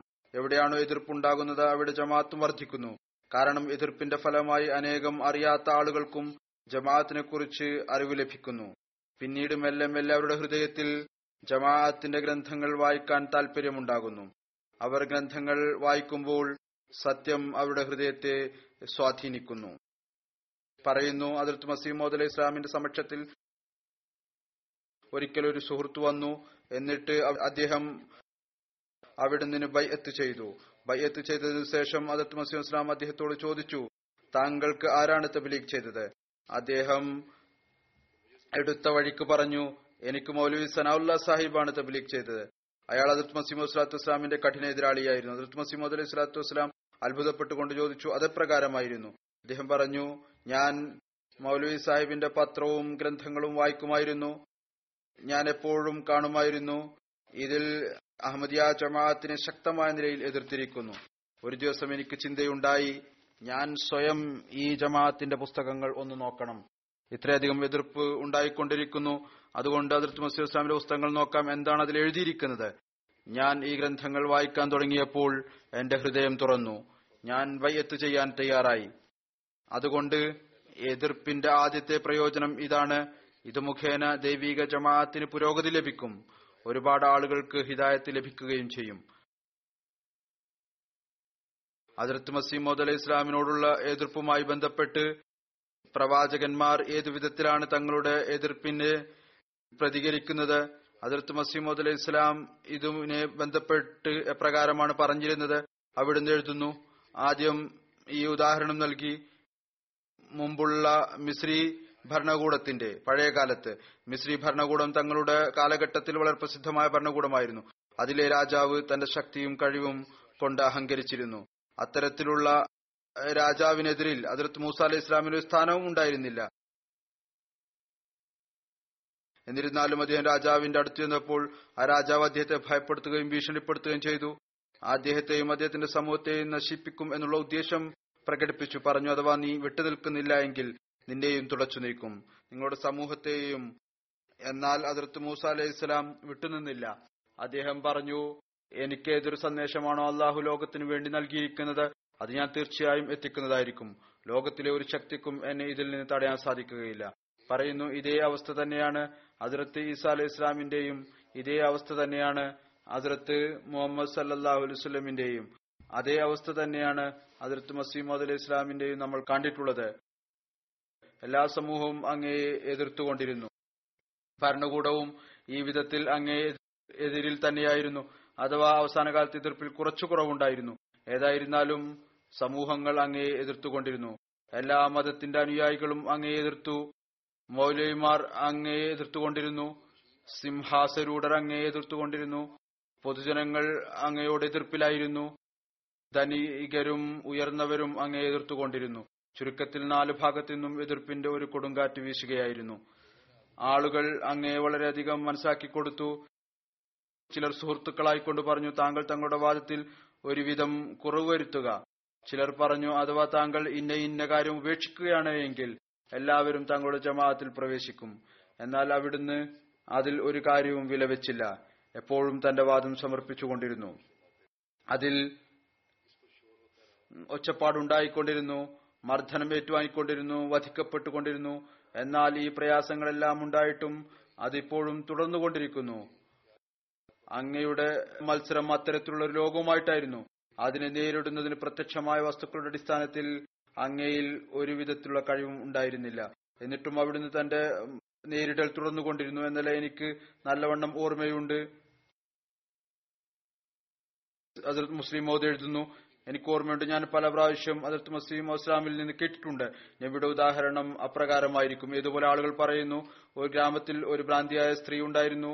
അവൾ പുറത്ത് ഇറങ്ങുമ്പോൾ ചെറിയ ചെറിയ കുട്ടികൾ ഒരുമിച്ചുകൂടി അവളെ കളിയാക്കാൻ തുടങ്ങും അവളെ പരിഹസിക്കും അവളെ പ്രയാസപ്പെടുത്തും അവളെ കൂടെ കൂടെ ബുദ്ധിമുട്ടിക്കും. അവളും പകരമായി ഈ കുട്ടികളെ ചീത്ത വിളിക്കുകയും ശാപപ്രാർത്ഥന നടത്തുകയും ശപിക്കുകയും ചെയ്യും. അവസാനം ഒരു ദിവസം ഗ്രാമക്കാർ പരസ്പരം കൂടിയാലോചിച്ചു. ഈ സ്ത്രീ അക്രമത്തിനിരെ ഇരയായിക്കൊണ്ടിരിക്കുകയാണ്. നമ്മുടെ കുട്ടികൾ അവളെ ഒരു കാര്യവുമില്ലാതെ പ്രയാസപ്പെടുത്തുകയാണ്. അക്രമത്തിനിരയായതുകൊണ്ട് അവൾ അവരെ ശപിക്കുന്നു. അവളുടെ ശാപം ഏതെങ്കിലും വിധത്തിൽ ഫലിക്കാതിരിക്കട്ടെ.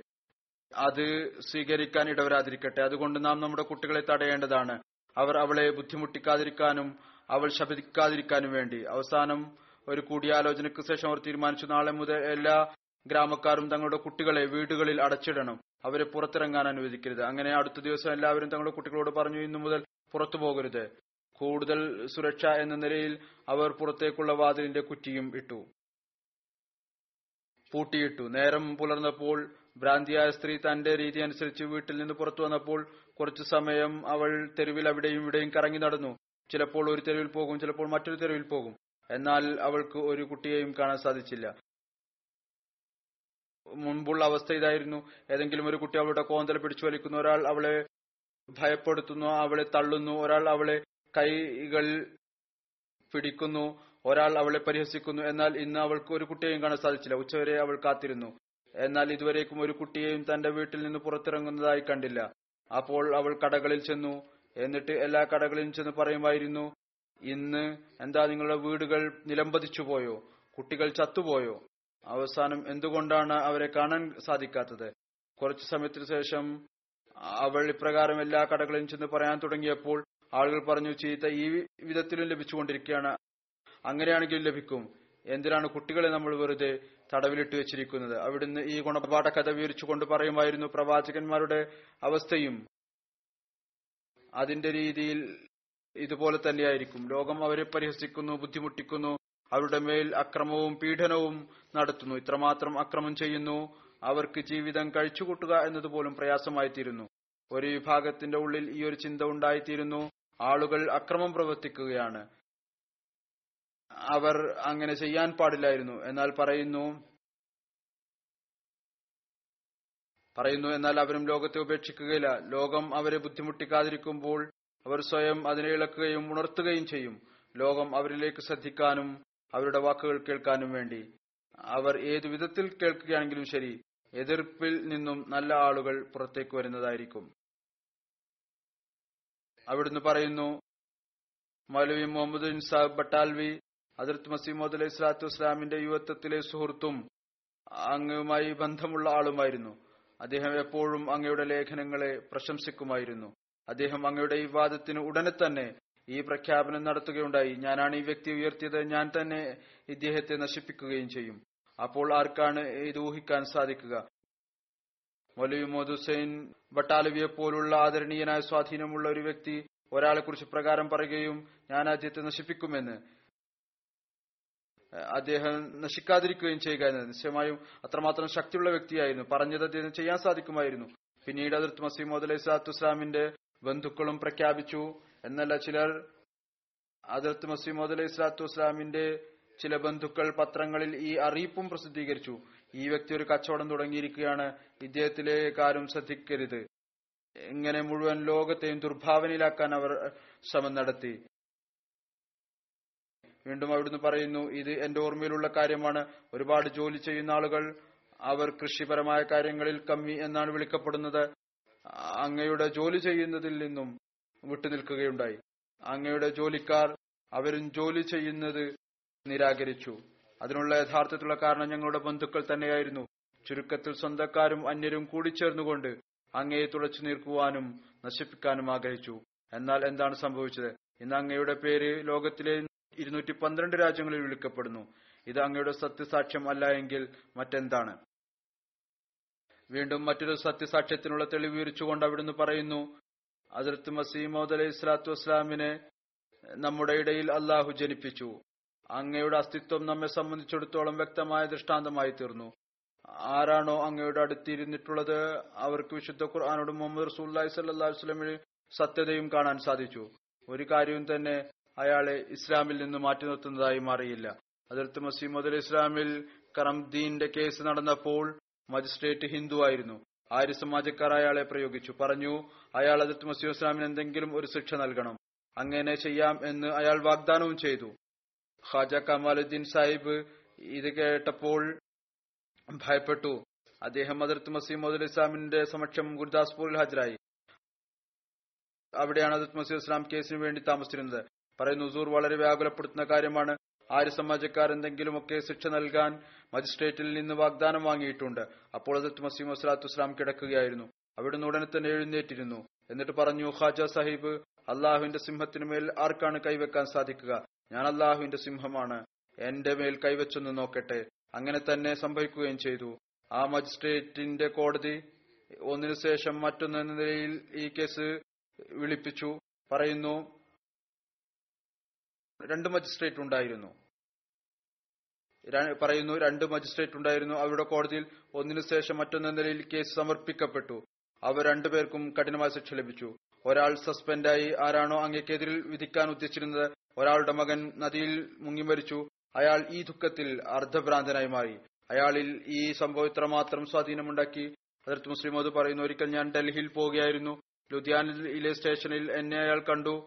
വളരെ വേദനയോടുകൂടി അപേക്ഷയോടുകൂടി വിനയത്തോടുകൂടി എന്നോട് പറഞ്ഞു ദുവാ ചെയ്താലും അള്ളാഹു എനിക്ക് സഹനത്തിനുള്ള ഭാഗ്യം നൽകട്ടെ. എന്നിൽ നിന്ന് വലിയ വലിയ തെറ്റുകൾ സംഭവിച്ചു എന്റെ അവസ്ഥ ഇപ്രകാരമാണ്. ഞാൻ ഭ്രാന്തനായി തീരുമോ എന്ന് ഞാൻ ഭയപ്പെടുന്നു. അദ്ദേഹം പറയുന്നു എനിക്ക് ഒരു മകൻ ഉണ്ട് ദുവാ ചെയ്യുക. ഒരു മകൻ മരിച്ചുപോയി. എനിക്കൊരു മകൻ കൂടിയുണ്ട്. അള്ളാഹു അവനെയും എന്നെയും നാശത്തിൽ നിന്ന് രക്ഷപ്പെടുത്തുമാറാകട്ടെ. ഏതൊന്നാണോ ഞങ്ങൾ അതിർത്ത് മസീം ഇസ്ലാമിനോട് ചെയ്തത്. ഇവിടുന്ന് പറയുന്നു ചുരുക്കത്തിൽ അതിർത്ത് മസീം സ്വലാത്തു ഇസ്ലാമിന്റെ ആ വാക്കുകൾ പൂർത്തിയായി. അള്ളാഹുവിന്റെ സിംഹത്തിനു മേൽ ആർക്കാണ് കൈവെക്കാൻ സാധിക്കുക? ആര്യ സമാജക്കാർക്ക് അവരുടെ ലക്ഷ്യത്തിൽ പരാജയം ഉണ്ടായി. വീണ്ടും അവിടുന്ന് പറയുന്നു അതിർത്ത് മുസ്ലിം സ്വലാത്തു ഇസ്ലാമിന്റെ കാലഘട്ടത്തിലെ ഒരു രസകരമായ സംഭവമുണ്ട്. അങ്ങയുടെ ഒരു സുഹൃത്തു ഉണ്ടായിരുന്നു. അദ്ദേഹം മുഹമ്മദ് ഹുസൈൻ ബട്ടാലവിയുടെയും സുഹൃത്തായിരുന്നു. അദ്ദേഹത്തിന്റെ പേര് നിസാമുദ്ദീൻ എന്നായിരുന്നു. അദ്ദേഹം ഏഴ് ഹജ്ജ് ചെയ്തിരുന്നു. വളരെ പുഞ്ചിരിക്കുന്ന നല്ല പ്രകൃതമുള്ള ആളായിരുന്നു. അദ്ദേഹത്തിന് അതിർത്ത് മസീം ഇസ്ലാമുമായും മൗലവി മുഹമ്മദ് ഹുസൈൻ ബട്ടാലവിയുമായും സൗഹൃദ ബന്ധം ഉണ്ടായിരുന്നു. അതുകൊണ്ട് അതിർത്ത് മസീം മുഹമ്മദ് ഇസ്ലാത്തു വസ്സലാം ദൈവനിയോഗിതനാണ് എന്ന് വാദം ഉന്നയിച്ചപ്പോൾ മൗലവി മുഹമ്മദ് ഹുസൈൻ സാഹിബ് ബട്ടാലവി അങ്ങയുടെ മേൽ കുഫ്രു ഫത്വ പുറപ്പെടുവിച്ചപ്പോൾ അദ്ദേഹത്തിന്റെ ഹൃദയത്തിൽ വലിയ പ്രയാസമുണ്ടായി. കാരണം അദ്ദേഹത്തിന് അതിർത്ത് മസീം വസ്ലാത്തു ഇസ്ലാമിന്റെ നന്മയിൽ വളരെയധികം വിശ്വാസമുണ്ടായിരുന്നു. അദ്ദേഹം ലുധിയാനയിലാണ് താമസിച്ചിരുന്നത്. എതിരാളികൾ അതിർത്ത് മസീമോദ് ഇസ്ലാമിനെതിരിൽ എന്തെങ്കിലും പറഞ്ഞാൽ അദ്ദേഹം അവരോട് കലഹിക്കും. പറയും നിങ്ങൾ ആദ്യം പോയി മിർജ സാഹിബിന്റെ അവസ്ഥ ഒന്ന് നോക്കുക. അദ്ദേഹം വളരെ നല്ല വ്യക്തിയാണ്. ഞാൻ അദ്ദേഹത്തിന്റെ കൂടെ താമസിച്ച് ഞാൻ കണ്ടിട്ടുണ്ട്. അഥവാ അദ്ദേഹത്തിന് വിശുദ്ധ ഖുർആാനിൽ നിന്ന് ഒരു കാര്യം മനസ്സിലാക്കി കൊടുത്താൽ അദ്ദേഹം ഉടനെ തന്നെ അത് വിശ്വസിക്കാൻ തയ്യാറാകും. അദ്ദേഹം ഒരിക്കലും തന്നെ നിരാകരിക്കുകയില്ല. അദ്ദേഹം ഒരിക്കലും വഞ്ചിക്കുകയില്ല. ഒരിക്കലും ചതിക്കുകയില്ല. അഥവാ അദ്ദേഹത്തിന് വിശുദ്ധ ഖുർആാനിൽ നിന്ന് അദ്ദേഹത്തിന്റെ വാദം തെറ്റാണ് എന്ന് തെളിയിച്ചു കഴിഞ്ഞാൽ എനിക്ക് വിശ്വാസമുണ്ട് അദ്ദേഹം ഉടനെ അംഗീകരിക്കും. ഒരുപാട് പ്രാവശ്യം അദ്ദേഹം ഇക്കാര്യത്തിൽ കാര്യത്തിൽ ആളുകളോട് തർക്കിക്കും എന്നിട്ട് അദ്ദേഹം പറയുമായിരുന്നു ഞാൻ കാദ്യാനിൽ പോകുമ്പോൾ നോക്കും അദ്ദേഹം എപ്രകാരമാണ് തന്റെ വാദത്തിൽ നിന്ന് തൗപ ചെയ്യാത്തത് എന്ന്. ഞാൻ ഖുർആൻ തുറന്ന് അദ്ദേഹത്തിന് മുന്നിൽ വെക്കും. ഞാൻ ഈസാ അലൈഹി ഇസ്ലാമിന്റെ ജീവനോട് ആകാശത്തേക്ക് പോയതിനെ കുറിച്ചുള്ള ഒരു ആയത്ത് അദ്ദേഹത്തിന് സമർപ്പിക്കുമ്പോൾ അദ്ദേഹം ഉടനെ തന്നെ വിശ്വസിക്കും. പറയുന്നു എനിക്ക് നല്ലവണ്ണം അറിയാം. അദ്ദേഹം വിശുദ്ധ ഖുർആന്റെ കാര്യം കേട്ടാൽ പിന്നീട് ഒന്നും പറയാറില്ല. അവസാനം ഒരു ദിവസം അദ്ദേഹത്തിന് ചിന്ത ഉണ്ടായി ലുധിയാനയിൽ നിന്ന് കാദിയാനിലെത്തി ഉടനെ തന്നെ അതിർത്ത് മുസ്ലിം മുതൽ ഇസ്ലാമിനോട് പറഞ്ഞു താങ്കൾ ഇസ്ലാം ഉപേക്ഷിച്ചിട്ടുണ്ടോ? വിശുദ്ധ ഖുർആാനെ നിഷേധിച്ചിട്ടുണ്ടോ? അതിർത്ത് മുസ്ലിം ഇസ്ലാം പറഞ്ഞു ഇതെങ്ങനെയാണ് സാധിക്കുക? വിശുദ്ധ ഖുർആാനിൽ ഞാൻ വിശ്വസിക്കുന്നു ഇസ്ലാം എന്റെ മതം ആണ്. പറഞ്ഞു അലഹമില്ല ഞാൻ ആളുകളോട് ഇതാണ് പറയുന്നത്. അദ്ദേഹത്തിന് വിശുദ്ധ ഖുർആൻ ഒരിക്കലും ഉപേക്ഷിക്കാൻ സാധിക്കുകയില്ല. എന്നിട്ട് പറഞ്ഞു ശരി അഥവാ ഞാൻ വിശുദ്ധ ഖുർആാനിൽ നിന്ന് നൂറുകണക്കിന് ആയത്തുകൾ ഈ കാര്യത്തിന് തെളിവായി സമർപ്പിച്ചാൽ അതായത് അതിർത്തി അലൈഹി ഇസ്ലാം ആകാശത്തേക്ക് ജീവനോടുകൂടി പോയിട്ടുണ്ട് താങ്കൾ വിശ്വസിക്കുമോ? അതിർത്ത് മുസ്ലിം അലൈഹി ഇസ്ലാം പറഞ്ഞു "ആ നൂറുകണക്കിന് ആയത്തുകളുടെ കാര്യം അവിടെ നിൽക്കട്ടെ. താങ്കൾ അഥവാ എനിക്ക് അത്തരത്തിലുള്ള ഒരു ആയത്ത് കാണിച്ചു തന്നാൽ പോലും ഞാൻ വിശ്വസിക്കും. പറഞ്ഞു അലഹമില്ല ഞാൻ ആളുകളോട് ഇത് തന്നെയാണ് തർക്കിച്ചു വന്നിരിക്കുന്നത്. അഥവാ മീർസ സാഹിബിനെ കൊണ്ട് കാര്യങ്ങൾ അംഗീകരിപ്പിക്കുക എന്നത് അത്ര ബുദ്ധിമുട്ടുള്ള കാര്യമല്ല. വെറുതെ ആളുകൾ ഒച്ചപ്പാടുണ്ടാക്കുകയാണ് വീണ്ടും പറഞ്ഞു നൂറുകണക്കിന് ആയത്തുകളില്ല നൂറായത്തുകൾ ഞാൻ മസീഹ് ജീവനോടെ ഉണ്ട് എന്നതിന് തെളിവായി സമർപ്പിച്ചാൽ താങ്കൾ വിശ്വസിക്കുമോ? ഹജറത്ത് മസീഹ് ഇസ്ലാം പറയുകയുണ്ടായി അഥവാ നിങ്ങൾ ഒരായത്ത് സമർപ്പിക്കുകയാണെങ്കിൽ ഞാൻ വിശ്വസിക്കുന്നതാണ്. വിശുദ്ധ ഖുർആന്റെ നൂറായത്തുകൾ അനുസരിച്ച് പ്രവർത്തിക്കേണ്ടതുപോലെ തന്നെ അതിലെ ഓരോ വാക്കുകൾ അനുസരിച്ച് പ്രവർത്തിക്കേണ്ടതും നിർബന്ധമാണ്. ഒന്നോ നൂറോ ആയത്തുകളുടെ ചോദ്യമേ അല്ല. പറഞ്ഞു ശരി നൂറ് അല്ല എങ്കിൽ അൻപതായത്തുകൾ ഞാൻ സമർപ്പിച്ചാൽ താങ്കൾ വാഗ്ദാനം ചെയ്യുന്നു താങ്കൾ താങ്കളുടെ വാദം ഉപേക്ഷിക്കുമെന്ന്. അതിർത്ത് മസീം ഇസ്ലാം വീണ്ടും പറഞ്ഞു ഞാൻ പറയുകയുണ്ടായി താങ്കൾ ഒരായത്ത് സമർപ്പിക്കുക. ഞാൻ അത് അംഗീകരിക്കാൻ തയ്യാറാണ്. അതിർത്ത് മസീമദ് ഇസ്ലാം ഈ കാര്യത്തിൽ ദൃഢത പ്രകടിപ്പിച്ചപ്പോൾ അദ്ദേഹത്തിന് സംശയമുണ്ടായി ഇത്ര ആയത്തുകൾ ഉണ്ടാവുകയില്ല എന്നുള്ള സംശയമുണ്ടായി. അങ്ങനെ അവസാനം പറയുകയാണ് അഥവാ പത്തായത്തുകൾ സമർപ്പിക്കുകയാണെങ്കിൽ താങ്കൾ തീർച്ചയായും വിശ്വസിക്കുമോ? അതിർത്ത് മസീം ഇസ്ലാം ചിരിച്ചു എന്നിട്ട് പറഞ്ഞു ഞാൻ എന്റെ ആദ്യത്തെ കാര്യത്തിൽ തന്നെ ഉറച്ചു നിൽക്കുകയാണ്. താങ്കൾ ഒരായത്ത് സമർപ്പിക്കുക. പറഞ്ഞു ശരി ഞാൻ ഇനി പോവുകയാണ്. നാലഞ്ച് ദിവസത്തിനു ശേഷം തിരിച്ചു വരുന്നതായിരിക്കും. താങ്കൾക്ക് വിശുദ്ധ ഖുർആാനിൽ അത്തരത്തിലുള്ള ആയത്തുകൾ കാണിക്കും. ആ ദിവസങ്ങളിൽ മൗലവി മുഹമ്മദ് ഹുസൈൻ ബട്ടാവി ലാഹോറിലായിരുന്നു. അതിർത്ത് ഖലീഫ അവലും അവിടെ ഉണ്ടായിരുന്നു. മൗലവി മുഹമ്മദ് ഹുസൈൻ ബട്ടാലവിയുമായി അപ്പോൾ സംവാദത്തിനുള്ള നിബന്ധനകൾ എഴുതി തയ്യാറാക്കിക്കൊണ്ടിരിക്കുകയായിരുന്നു. അതുമായി ബന്ധപ്പെട്ട് പരസ്പരം എഴുത്തുകുത്തുകൾ നടക്കുകയായിരുന്നു. സംവാദത്തിന്റെ വിഷയം മസീഹിന്റെ മരണം എന്നുള്ളതായിരുന്നു. മൗലവി മുഹമ്മദ് ഹുസൈൻ ബട്ടാലവി പറഞ്ഞിരുന്നത് വിശുദ്ധ ഖുർആന്റെ തഫ്സീറാണ് ഹദീസ്. അതുകൊണ്ട് ഹദീസിൽ നിന്നൊരു കാര്യം തെളിയിക്കപ്പെട്ടാൽ അത് വിശുദ്ധ ഖുർആന്റെ കാര്യമായി മനസ്സിലാക്കും. അതുകൊണ്ട് ഹദീസ് അനുസരിച്ച് ഈസ നബിയുടെ മരണത്തെക്കുറിച്ചുള്ള ചർച്ച നടക്കണം. മൗലവി സാഹിബ് പറഞ്ഞിരുന്നത് വിശുദ്ധ ഖുർആന്റെ സ്ഥാനമാണ് ഉയർന്നത്. അതുകൊണ്ട് എന്തിരുന്നാലും വിശുദ്ധ ഖുർആനിൽ നിന്ന് തങ്ങളുടെ വാദം ഉന്നയിക്കേണ്ടതായി വരും. ഈ വിധത്തിൽ അനേകം ദിവസം ചർച്ച നടന്നു. ചർച്ചയെ ചുരുക്കുന്നതിനു വേണ്ടി ഏതെങ്കിലും ഒക്കെ വിധത്തിൽ മൗലവി മുഹമ്മദ് ഹുസൈൻ സാഹിബ് സംവാദത്തിന് തയ്യാറാകുന്നതിന് വേണ്ടി ഖലീഫത്തുൽ മസി അവൽ ഒരുപാട് കാര്യങ്ങൾ അംഗീകരിച്ചു കൊണ്ടേ പോയിരുന്നു. ശരി ശരി. ആയി എന്ന് പറഞ്ഞുകൊണ്ട് അംഗീകരിച്ചു കൊണ്ടിരുന്നു അതിൽ മൗലവി മുഹമ്മദ് ഹുസൈൻ ബട്ടാലവി വളരെയധികം സന്തോഷത്തിലായിരുന്നു. എന്തെല്ലാം നിബന്ധനകളാണോ അംഗീകരിപ്പിക്കാൻ ഉദ്ദേശിക്കുന്നത് അതെല്ലാം തന്നെ അംഗീകരിക്കുകയാണ്. ഇതിനിടക്കാണ് മിയ നിസാമുദ്ദീൻ സാഹിബ് അവിടെ എത്തുന്നത്. അതിർത്ത് മസീം മുസ്ലാത്തു ഇസ്ലാമിൽ നിന്ന് വിട പറഞ്ഞ് അദ്ദേഹത്തിന്റെ അടുത്തെത്തി. എന്നിട്ട് പറഞ്ഞു ഇനി എല്ലാ തർക്കങ്ങളും നിങ്ങൾ അവസാനിപ്പിക്കുക. ഞാൻ മിർജ സാഹിബിനെ കണ്ടുകൊണ്ടാണ് വരുന്നത്. അദ്ദേഹം തൗബ ചെയ്യാൻ പൂർണമായും തയ്യാറായിരിക്കുകയാണ്. ഞാൻ താങ്കളുടെ സുഹൃത്താണ്. അതുപോലെ അതിർത്ത് മിർസ സാഹിബിന്റെ സുഹൃത്താണ്. അതുകൊണ്ട് നിങ്ങളുടെ ഈ ഭിന്നിപ്പിൽ എനിക്ക് ഒരുപാട് ദുഃഖമുണ്ടായിട്ടുണ്ട്. എനിക്കറിയാമായിരുന്നു അതിർത്ത് മിർസ സാഹിബിന്റെ പ്രകൃതത്തിൽ നന്മയുണ്ട്. അതുകൊണ്ട് ഞാൻ അദ്ദേഹത്തിന്റെ അടുത്ത് പോയി അദ്ദേഹത്തിൽ നിന്ന് വാഗ്ദാനം കൊണ്ടാണ് ഞാൻ വരുന്നത്. വിശുദ്ധ ഖുർആാനിൽ നിന്ന് ഈസാ അലൈഹി ഇസ്ലാം ആകാശത്തേക്ക് പോയതിന് പത്ത് ആയത്തുകൾ കാണിക്കുകയാണെങ്കിൽ അദ്ദേഹം ഈസാനെ നബി ജീവിച്ചിരിപ്പുണ്ട് എന്നത് അംഗീകരിക്കുന്നതായിരിക്കും. താങ്കൾ അത്തരത്തിലുള്ള പത്ത് ആയത്തുകൾ എനിക്ക് പറഞ്ഞു തരിക. വലിയ മുഹമ്മദ് ഹുസൈൻ സാഹിബ് ബട്ടാലയുടെ പ്രകൃതത്തിൽ മുസ്ലിം മോദ് എഴുതുകയാണ്. വലിയ ദേഷ്യമുള്ള പ്രകൃതമായിരുന്നു. എടുത്തുചാട്ടക്കാരനായ ആളായിരുന്നു. അദ്ദേഹം തന്റെ സുഹൃത്തിനോട് പറയുകയുണ്ടായി നിർഭാഗ്യവാനായ മനുഷ്യ നീ എന്റെ എല്ലാ ജോലിയും പാഴാക്കി കളഞ്ഞു. ഞാൻ രണ്ടു മാസമായി തർക്കിച്ച് അവരെ ഹദീസിലേക്ക് കൊണ്ടുവരികയായിരുന്നു. നീ വീണ്ടും അവരെ ഖുർആാനിലേക്ക് കൊണ്ടുപോയിരിക്കുകയാണ്.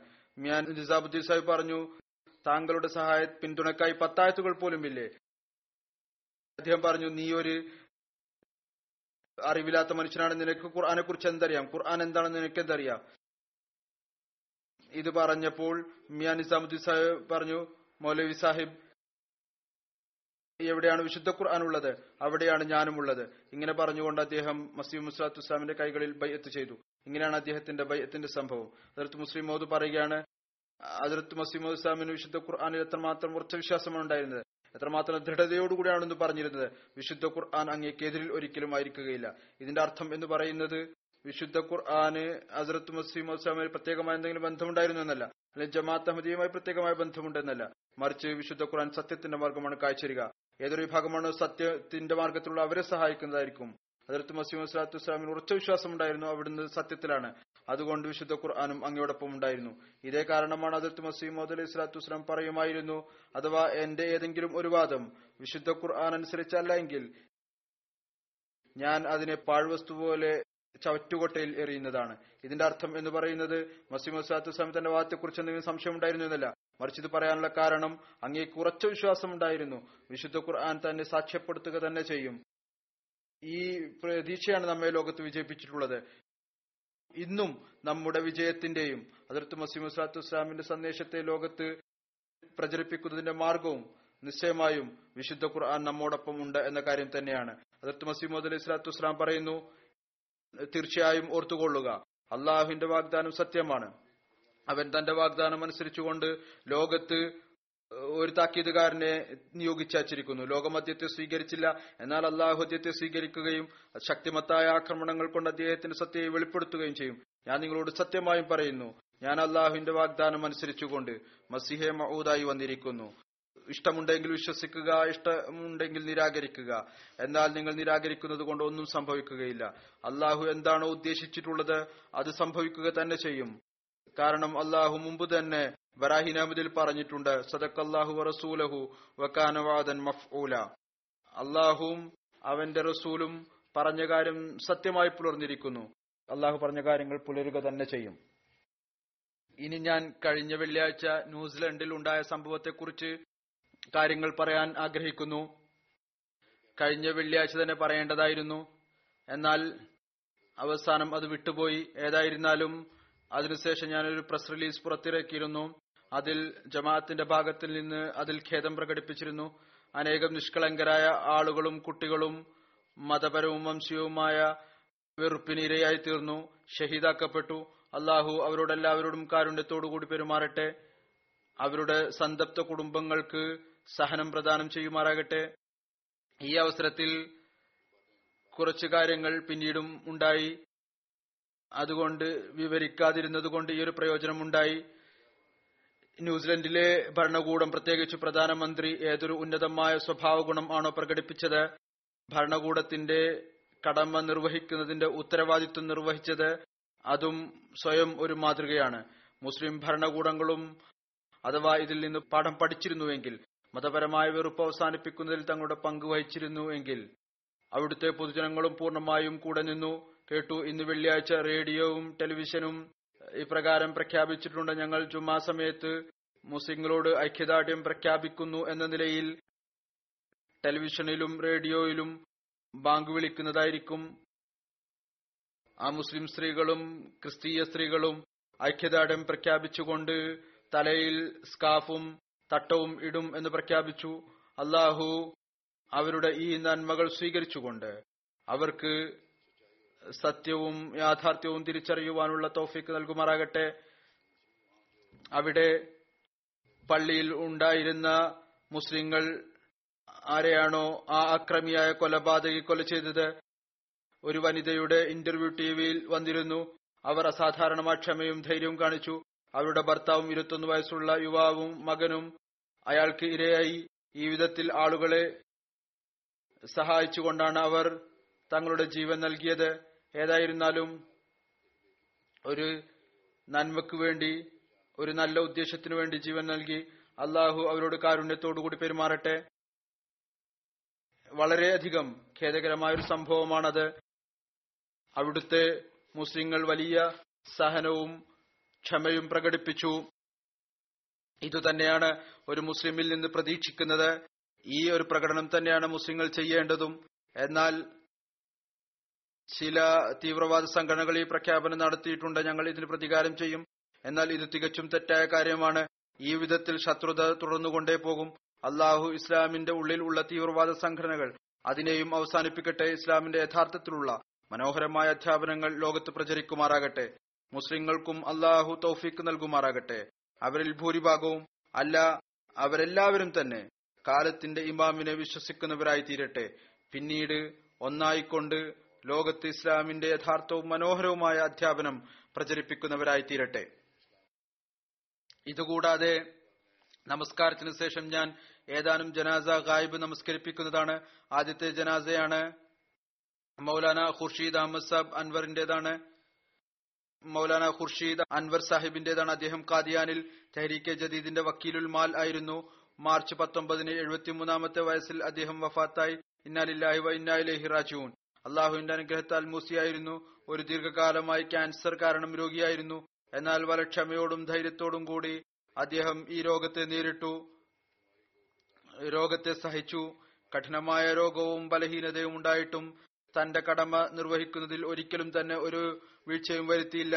സ്ഥിരമായി ഓഫീസിൽ വരികയും എന്നല്ല തന്റെ വഖഫിനെ അവസാന നിമിഷം വരെ ഉന്നതമായ നിലയിൽ എത്രത്തോളം സാധിക്കുമായിരുന്നുവോ പൂർത്തിയാക്കാൻ ശ്രമിച്ചു. എന്നല്ല ഞാൻ മനസ്സിലാക്കുന്നു അതിന്റെ കടമ എപ്രകാരമാണോ നിറവേറ്റേണ്ടിയിരുന്നത് അത് നിറവേറ്റുകയുണ്ടായി.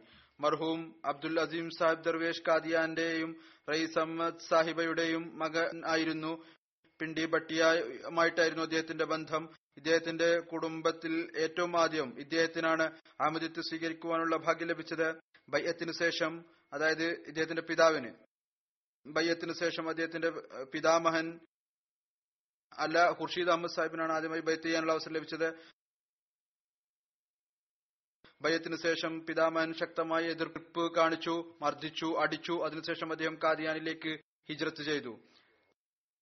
അവിടെ സ്ഥിരതാമസമാക്കി. കുട്ടിക്കാലം കാദിയാനിലെ അന്തരീക്ഷത്തിൽ ഉന്നതരായ സഹാബാക്കളുടെയും കാദിയാനിലെ ദർവേശുകളുടെയും സഹവാസത്തിൽ കഴിച്ചുകൂട്ടി. മെട്രിക് തലീമുൽ ഇസ്ലാം കാദിയാനിൽ നിന്ന് പൂർത്തിയാക്കി. പിന്നീട് മദ്രസ അഹമ്മദിയയിൽ പ്രവേശിച്ചു. ആയിരത്തി തൊള്ളായിരത്തി അറുപത്തിയേഴിൽ മദ്രസ അഹമ്മദിയ കാദിയാനിൽ നിന്ന് മൗലവി ഫാസിൽ പരീക്ഷ പാസായി മദ്രസ അഹമ്മദിയ കാദിയാനിൽ തന്നെ ആദ്യത്തെ നിയമനം അധ്യാപകനായി നടന്നു. അതിനുശേഷം ആയിരത്തി തൊള്ളായിരത്തി എൺപത്തിരണ്ടിൽ മാനേജർ ബദറായി നിശ്ചയിക്കപ്പെട്ടു. കുറച്ചുകാലം എഡിറ്റർ ബദറും ആയിരുന്നു.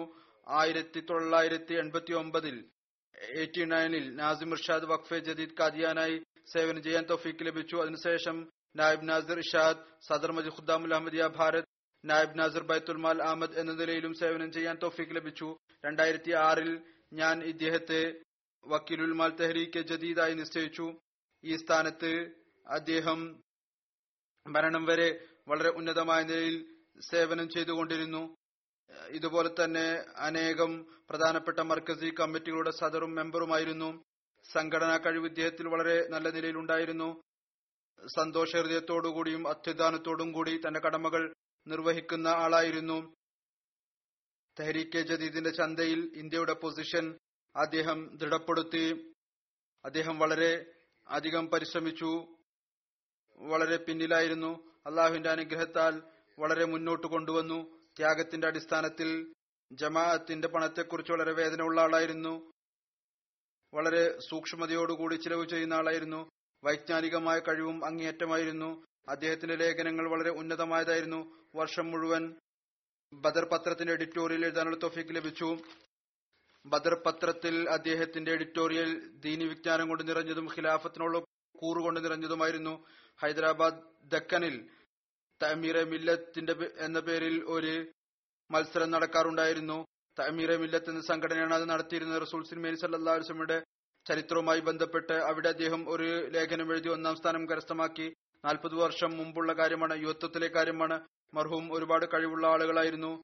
ഇടപഴകുന്ന ആൾ അതിഥി സൽക്കാരം കഠിനാധ്വാനം ഇദ്ദേഹത്തിന്റെ പ്രത്യേക ഗുണങ്ങളായിരുന്നു. ജൽസ സാലയ്ക്ക് മുമ്പ് വളരെ താല്പര്യത്തോടുകൂടി അതിഥികളെ സൽക്കരിക്കാനായി തയ്യാറാകുമായിരുന്നു. പരിമിതമായ സൗകര്യമായിരുന്നിട്ടും വളരെ ഉന്നതമായ നിലയിൽ അതിഥികളെ സൽക്കരിക്കാനുള്ള സംവിധാനം ചെയ്യുമായിരുന്നു. വളരെ നല്ല അഭിപ്രായം പറയാൻ കഴിവുള്ള ആളായിരുന്നു. ദരിദ്രരോട് അനുകമ്പയുള്ള ആളായിരുന്നു. ഉന്നത ഓഫീസർമാരെ വളരെ ഉന്നതമായ നിലയിൽ അനുസരിക്കുന്ന ആളായിരുന്നു. ഖിലാഫത്തുമായി ഗഹനമായ ബന്ധമായിരുന്നു. അദ്ദേഹത്തിന്റെ സേവനകാലം ഏകദേശം അൻപത്തിരണ്ട് വർഷം പടർന്ന് കിടക്കുന്നു. അദ്ദേഹത്തിന് നാല് പെൺകുട്ടികളും ഒരു മകനും ഉണ്ട്. ഒരു മകൻ ഇവിടെയാണ്. ഇദ്ദേഹത്തിന്റെ ഒരു മകൾ അമേരിക്കയിലാണ്. ബാക്കിയുള്ളവർ കാദിയാനിലാണ് ഇദ്ദേഹത്തിന്റെ മരുമകൻ ഖാലിദ് അഹമ്മദ് അലാദ്ദീൻ സാഹിബ് എഴുതുന്നു. രോഗത്തിന്റെ അവസരത്തിൽ അദ്ദേഹത്തോട് വിശ്രമിക്കാനായി പറഞ്ഞാൽ അദ്ദേഹം പറയുമായിരുന്നു എന്റെ ആഗ്രഹമാണ് ഞാൻ അവസാന ശ്വാസം വരെ സേവനം ചെയ്ത് അള്ളാഹുവിന്റെ സമക്ഷത്തിൽ ഹാജരാകണം. ഈ പ്രതിജ്ഞ അദ്ദേഹം പൂർത്തിയാക്കുകയും ചെയ്തു. സദർ മജ്ലിസ് തഹരിക്ക ജദീദ് എഴുതുന്നു ഇദ്ദേഹവുമായി വിദ്യാഭ്യാസ കാലം മുതൽ തന്നെ എനിക്ക് ബന്ധമുണ്ട്. വിവിധ അവസരങ്ങൾ ഇദ്ദേഹത്തോടൊപ്പം ജോലി ചെയ്യാൻ എനിക്ക് അവസരം ലഭിച്ചു. നായബ് നാസർ ബൈത്തുൽമാൽ ആയി നിശ്ചയിക്കപ്പെട്ടപ്പോൾ അദ്ദേഹം എന്നോട് ഒരു ദീർഘകാലം പ്രവർത്തിച്ചു. അങ്ങേയറ്റം അധ്വാനത്തോട് പ്രവർത്തിച്ചു. അങ്ങേയറ്റം അനുസരണമുള്ള അധ്വാനശീല ആളായിരുന്നു ധനപരമായ കാര്യത്തിൽ വളരെ സൂക്ഷ്മ ദൃഷ്ടിയുള്ള ആളായിരുന്നു. തിരക്കേതിന്റെ ബജറ്റ് ഇദ്ദേഹത്തെ ഏൽപ്പിക്കുമ്പോൾ ഏതാനും ലക്ഷങ്ങൾ മാത്രമാണ് ഉണ്ടായിരുന്നത്. അള്ളാഹുവിന്റെ അനുഗ്രഹത്താൽ അത് കോടികളിലേക്ക് എത്തി അള്ളാഹു ഇദ്ദേഹത്തിന്റെ സ്ഥാനം ഉയർത്തുമാറാകട്ടെ. ഇദ്ദേഹത്തിന്റെ കുട്ടികൾക്കും ഇദ്ദേഹത്തിന്റെ നന്മ നിലനിർത്തുവാനുള്ള തൗഫീക്ക് നൽകുമാറാകട്ടെ. രണ്ടാമത്തെ ജനാസയാണ് താഹിർ ഹുസൈൻ മുൻഷി സാഹിബ് നായിബ് അമീർ ഫിജിയുടേത്. അദ്ദേഹം മാർച്ച് അഞ്ചിന് എഴുപത്തിരണ്ടാമത്തെ വയസ്സിൽ ഫാത്തായി ഇന്നാലില്ലാഹി വ ഇന്നാലിഹി റജൂൻ ഫിജി ജമാഅത്തിന്റെ ദീർഘകാല സേവകനായിരുന്നു. വളരെ ദീർഘ ദീർഘകാലം നായിബ് അമീറായിക്കൊണ്ട് സേവനം ചെയ്യാൻ അദ്ദേഹത്തിന് തോഫീക്ക് ലഭിച്ചു. വളരെ നന്മ നിറഞ്ഞ ദുവാ ചെയ്യുന്ന മുഖലിസായ ആത്മാർത്ഥതയുള്ള മഹാത്മാവായിരുന്നു. അള്ളാഹുവിന്റെ അനുഗ്രഹത്താൽ മൂസിയായിരുന്നു. ഹിസ്സ ജായിദ തന്റെ ജീവിതത്തിൽ തന്നെ നൽകുകയുണ്ടായി. ദുഃഖ കുടുംബത്തിൽ ഒരു മകനും ഒരു മകളും ഉണ്ട്. രണ്ടു കുട്ടികളും അഹമ്മദികളല്ല. അള്ളാഹുവിന്റെ അനുഗ്രഹത്താൽ അദ്ദേഹം ഫിജിയിലെ വിദ്യാഭ്യാസ വകുപ്പിൽ വളരെ പേര് നേടി. കോളേജിന്റെ പ്രിൻസിപ്പളായിരുന്നു. മിനിസ്ട്രി ഓഫ് എഡ്യൂക്കേഷനിൽ സെക്കൻഡറി പ്രിൻസിപ്പൽ എഡ്യൂക്കേഷൻ ഓഫീസറായിരുന്നു പിന്നീട് പുരോഗതി നേടി ഡെപ്യൂട്ടി ഡയറക്ടർ എഡ്യൂക്കേഷനായി ഈ പോസ്റ്റിൽ ആയിരത്തി തൊള്ളായിരത്തി തൊണ്ണൂറ്റി ഒമ്പതിൽ അദ്ദേഹം റിട്ടയറായി പിന്നീട് ഗവൺമെന്റ് അദ്ദേഹത്തെ രണ്ടാമത് റീ എംപ്ലോയ് ചെയ്യിപ്പിച്ചു പബ്ലിക് അക്കൗണ്ട് കമ്മിറ്റിയിലെ മെമ്പറാക്കി കുറച്ചു കാലം വരെ അതിൽ പ്രവർത്തിച്ചു. പിന്നീട് രോഗം കാരണം അവിടെ നിന്ന് വിട്ടുനിന്നു. അഹമ്മദിയത്ത് സ്വീകരിച്ചതുമായി ബന്ധപ്പെട്ട് ഹാമിദ് ഹുസൈൻ സാഹിബ് സദർ ജമാഅത്ത് നസർബാങ്ക വിവരിക്കുന്നു. മുൻഷി സാഹിബിന്റെ ആദ്യത്തെ പോസ്റ്റിംഗ് ആയിരത്തി തൊള്ളായിരത്തി അറുപത്തെട്ടിൽ നസർബാങ്ക പ്രൈമറി സ്കൂളിലായിരുന്നു. ഞാൻ ആ സ്കൂളിലെ സെക്രട്ടറി ആയിരുന്നു. എനിക്ക് അദ്ദേഹവുമായി സുഹൃത്ത് ബന്ധമുണ്ടായി. ഞങ്ങൾ എപ്പോഴും സമയം ഒരുമിച്ച് കഴിച്ചു കൂട്ടുമായിരുന്നു ജമാഅത്തിനെതിരായിരുന്നിട്ടും അദ്ദേഹം അഹമ്മദത്തിന്റെ കാര്യം കേൾക്കുകയും തർക്കിക്കുകയും ചെയ്യുമായിരുന്നു. അദ്ദേഹത്തിന്റെ ബാക്ക്ഗ്രൗണ്ട് സുന്നിയുമായിട്ടായിരുന്നു മുൻഷി സാഹിബിന്റേത് തന്റെ മൗലവിമാരെ സംവാദത്തിനായി വിളിക്കുമ്പോൾ അവർ നിരാകരിക്കുമായിരുന്നു. ഇതിൽ അദ്ദേഹത്തിന് വലിയ ഖേദം ഉണ്ടായിരുന്നു. ഏതായിരുന്നാലും അള്ളാഹു അനുഗ്രഹിക്കുകയും കാലത്തിന്റെ ഇമാമിനെ വിശ്വസിക്കാനുള്ള തൗഫീഖ് അദ്ദേഹത്തിന് ലഭിക്കുകയും ചെയ്തു. ഹാമിദ് ഹുസൈൻ സാഹിബ് വിവരിക്കുന്നു ഈ ഔദാര്യം അദ്ദേഹം അതിന് പകരം നൽകാൻ ഈ വിധത്തിൽ അദ്ദേഹത്തിന് അവസരം ലഭിച്ചു. ഒരിക്കൽ മുൻഷി സാഹിബ് കാദിയാനിൽ പോയി തിരിച്ചു വന്നപ്പോൾ എന്നോട് പറയുകയുണ്ടായി ഞാൻ ബൈത്തു ദുആയിൽ താങ്കൾക്ക് വേണ്ടി ഒരുപാട് ദുആ ചെയ്തു. അള്ളാഹു താങ്കൾ മുഖേനയാണ് എന്നെ ഈ സ്ഥാനത്ത് എത്തിച്ചത്. അതായത് അദ്ദേഹം മുഖേനയാണ് എനിക്ക് അഹമ്മദിയത്ത് ലഭിച്ചത്. ബൈത്തു ദുആയിൽ പോവുകയും അദ്ദേഹത്തിന് വേണ്ടി ഒരുപാട് ദുആ ചെയ്യുകയും ചെയ്തു. ഈ ആൾ എന്നോട് ഒരുപാട് ഔദാര്യം കാണിച്ചിട്ടുണ്ട്. ഔദാര്യം കാണിച്ച ആളോട് ഈ വിധത്തിൽ ദുആ ചെയ്യണം എന്നുള്ള ചിന്തയും ഒരു അഹമ്മദിക്ക് മാത്രമേ ഉണ്ടാവുകയുള്ളൂ. അതിർത്ത് ഖലീഫത്തുൽ മസീർ റാബി റഹമത്തുല്ലാഹിയുടെ കാലഘട്ടത്തിൽ അവിടുന്ന് ഇദ്ദേഹത്തെ നായിബ് അമീർ ഫിജിയായി നിശ്ചയിച്ചു. നയിം ഇക്ബാൽ സാഹിബ് മുബല്ലിഗ് എഴുതുന്നു. വളരെ ആത്മാർത്ഥതയുള്ള ഖിലാഫത്തിനോട് വളരെയധികം കൂറുള്ള കൂറിന്റെ ബന്ധമുള്ള ആളായിരുന്നു. മറ്റുള്ളവരോട് ഖിലാഫത്തിനെ ആദരിക്കാനും അനുസരിക്കാനും വേണ്ടി പറയുമായിരുന്നു. തന്റെ ഉന്നതമായ മാതൃക കാണിച്ചിരുന്നു. ഏതെങ്കിലും ഒരു കാര്യത്തിൽ അഭിപ്രായ വ്യത്യാസം ഉണ്ടായിരുന്നുവെങ്കിൽ പിന്നീട് അറിയാൻ സാധിച്ചാൽ ഖലീഫത്തുൽ മസീന്റെ അഭിപ്രായം ഇതുമായി ബന്ധപ്പെട്ടിതാണ്. ഉടനെ തന്നെ തന്റെ അഭിപ്രായത്തെ ഉപേക്ഷിക്കുമായിരുന്നു. മൂന്നാമത്തെ ജനാസ മൂസ സിസ്കോ സാഹിബിന്റേതാണ്. അദ്ദേഹം മാലിയിലെ വാസിയാണ്. ഫെബ്രുവരി പതിനഞ്ചിന് അദ്ദേഹം വഫാത്തായി. ഇന്നാലിലായി വ ഇന്നാലിലൈഹി റാജുൻ അദ്ദേഹം സൈനിൽ ബ്രിഗേഡിയർ ബ്രിഗേഡ് കമാൻഡർ ആയിരുന്നു ആമുദിയത്തിന് അദ്ദേഹത്തിന് പരിചയപ്പെടാൻ സാധിച്ച ജമാഅത്തിന്റെ ഒരു അസിക മുഖേനയായിരുന്നു. അതിനുശേഷം സിസ്ക സോ റീജൻ മുബല്ലിഗുമായി തുടർച്ചയായി ബന്ധപ്പെട്ടു. രണ്ടായിരത്തി പന്ത്രണ്ട് നവംബറിൽ അഹമ്മദിത്വ സ്വീകരിക്കാനുള്ള ഭാഗ്യം ലഭിച്ചു. രണ്ടായിരത്തി പതിമൂന്നിൽ സുസ്ക നഗരത്തിൽ ജമാഅത്തിന്റെ റേഡിയോ സ്റ്റേഷൻ അത് തുടങ്ങിയപ്പോൾ അതിന്റെ ഡയറക്ടറായിരുന്നു അതേ വർഷം തന്നെ ജമാഅത്തിന്റെ സദറായി നിശ്ചയിക്കപ്പെട്ടു. റേഡിയോ സ്റ്റേഷൻ സ്ഥാപിച്ചതിനു ശേഷം ഉസ്കാസു റീജിയണിൽ അസാധാരണമായ എതിർപ്പ് ഉണ്ടായി. അതിൽ വളരെ ഹിക്മത്തോടുകൂടിയും ക്ഷമയോടുകൂടി അദ്ദേഹം കാര്യങ്ങളെ നേരിട്ടു. എല്ലാ പ്രശ്നങ്ങൾക്കും പരിഹാരം കണ്ടെത്തി. ബന്ധപ്പെട്ട അതോറിറ്റിയുമായി ബന്ധം സ്ഥാപിക്കുകയും ജമാഅത്തിനെ പരിചയപ്പെടുത്തുകയും ചെയ്തു. രണ്ടായിരത്തി പതിനാറ് മുതൽ നാഷണൽ മജ്ലിസെ ആമിലയിൽ സെക്രട്ടറി ഉമൂറെ ഖാരിജായി സേവനം ചെയ്യാനുള്ള തൗഫീഖ് അദ്ദേഹത്തിന് ലഭിച്ചു. ബയ്യത്തിന് ശേഷം അദ്ദേഹം തന്നെ ജമാഅത്തിന്റെ ജോലികൾക്ക് വേണ്ടി വഖഫ് ചെയ്തു. ജമാഅത്തായ നമസ്കാരം കൃത്യമായി അനുഷ്ഠിക്കുന്ന ആൾ കൂടാതെ കൃത്യമായി തജ്ജു നമസ്കരിക്കുന്ന ആളായിരുന്നു. വളരെ മുഖ്ലിസും ആത്മാർത്ഥതയുള്ള ആളായിരുന്നു. ഖിലാഫത്തിനോട് അസാധാരണമായ സ്നേഹമായിരുന്നു. ഖിലാഫത്തിന്റെ എല്ലാ പദ്ധതികളിലും ലബ്ബൈക്ക് പറയുന്നതിൽ മുൻപന്തിയിലായിരുന്നു. ദുഃഖിതരായ കുടുംബത്തിൽ രണ്ട് ഭാര്യമാരെ കൂടാതെ പത്ത് പെൺകുട്ടികളും അഞ്ച് ആൺകുട്ടികളും ഉണ്ട് അള്ളാഹു ഈ ഇവരുടെ എല്ലാവരുടെയും സ്ഥാനം ഉയർത്തുമാറാകട്ടെ ഇവരുടെ മക്കൾക്കും ഇവരുടെ നന്മകൾ ചെയ്യാനുള്ള തോഫിക്ക് നൽകുമാറാകട്ടെ മുൻഷി സാഹിബിന്റെ മക്കൾ അഹമ്മദികളല്ലാത്ത മക്കൾ അള്ളാഹു അവർക്കും കാലഘട്ടത്തിന്റെ ഇമാമിനെ വിശ്വസിക്കുവാനുള്ള തോഫിക്ക് നൽകുമാറാകട്ടെ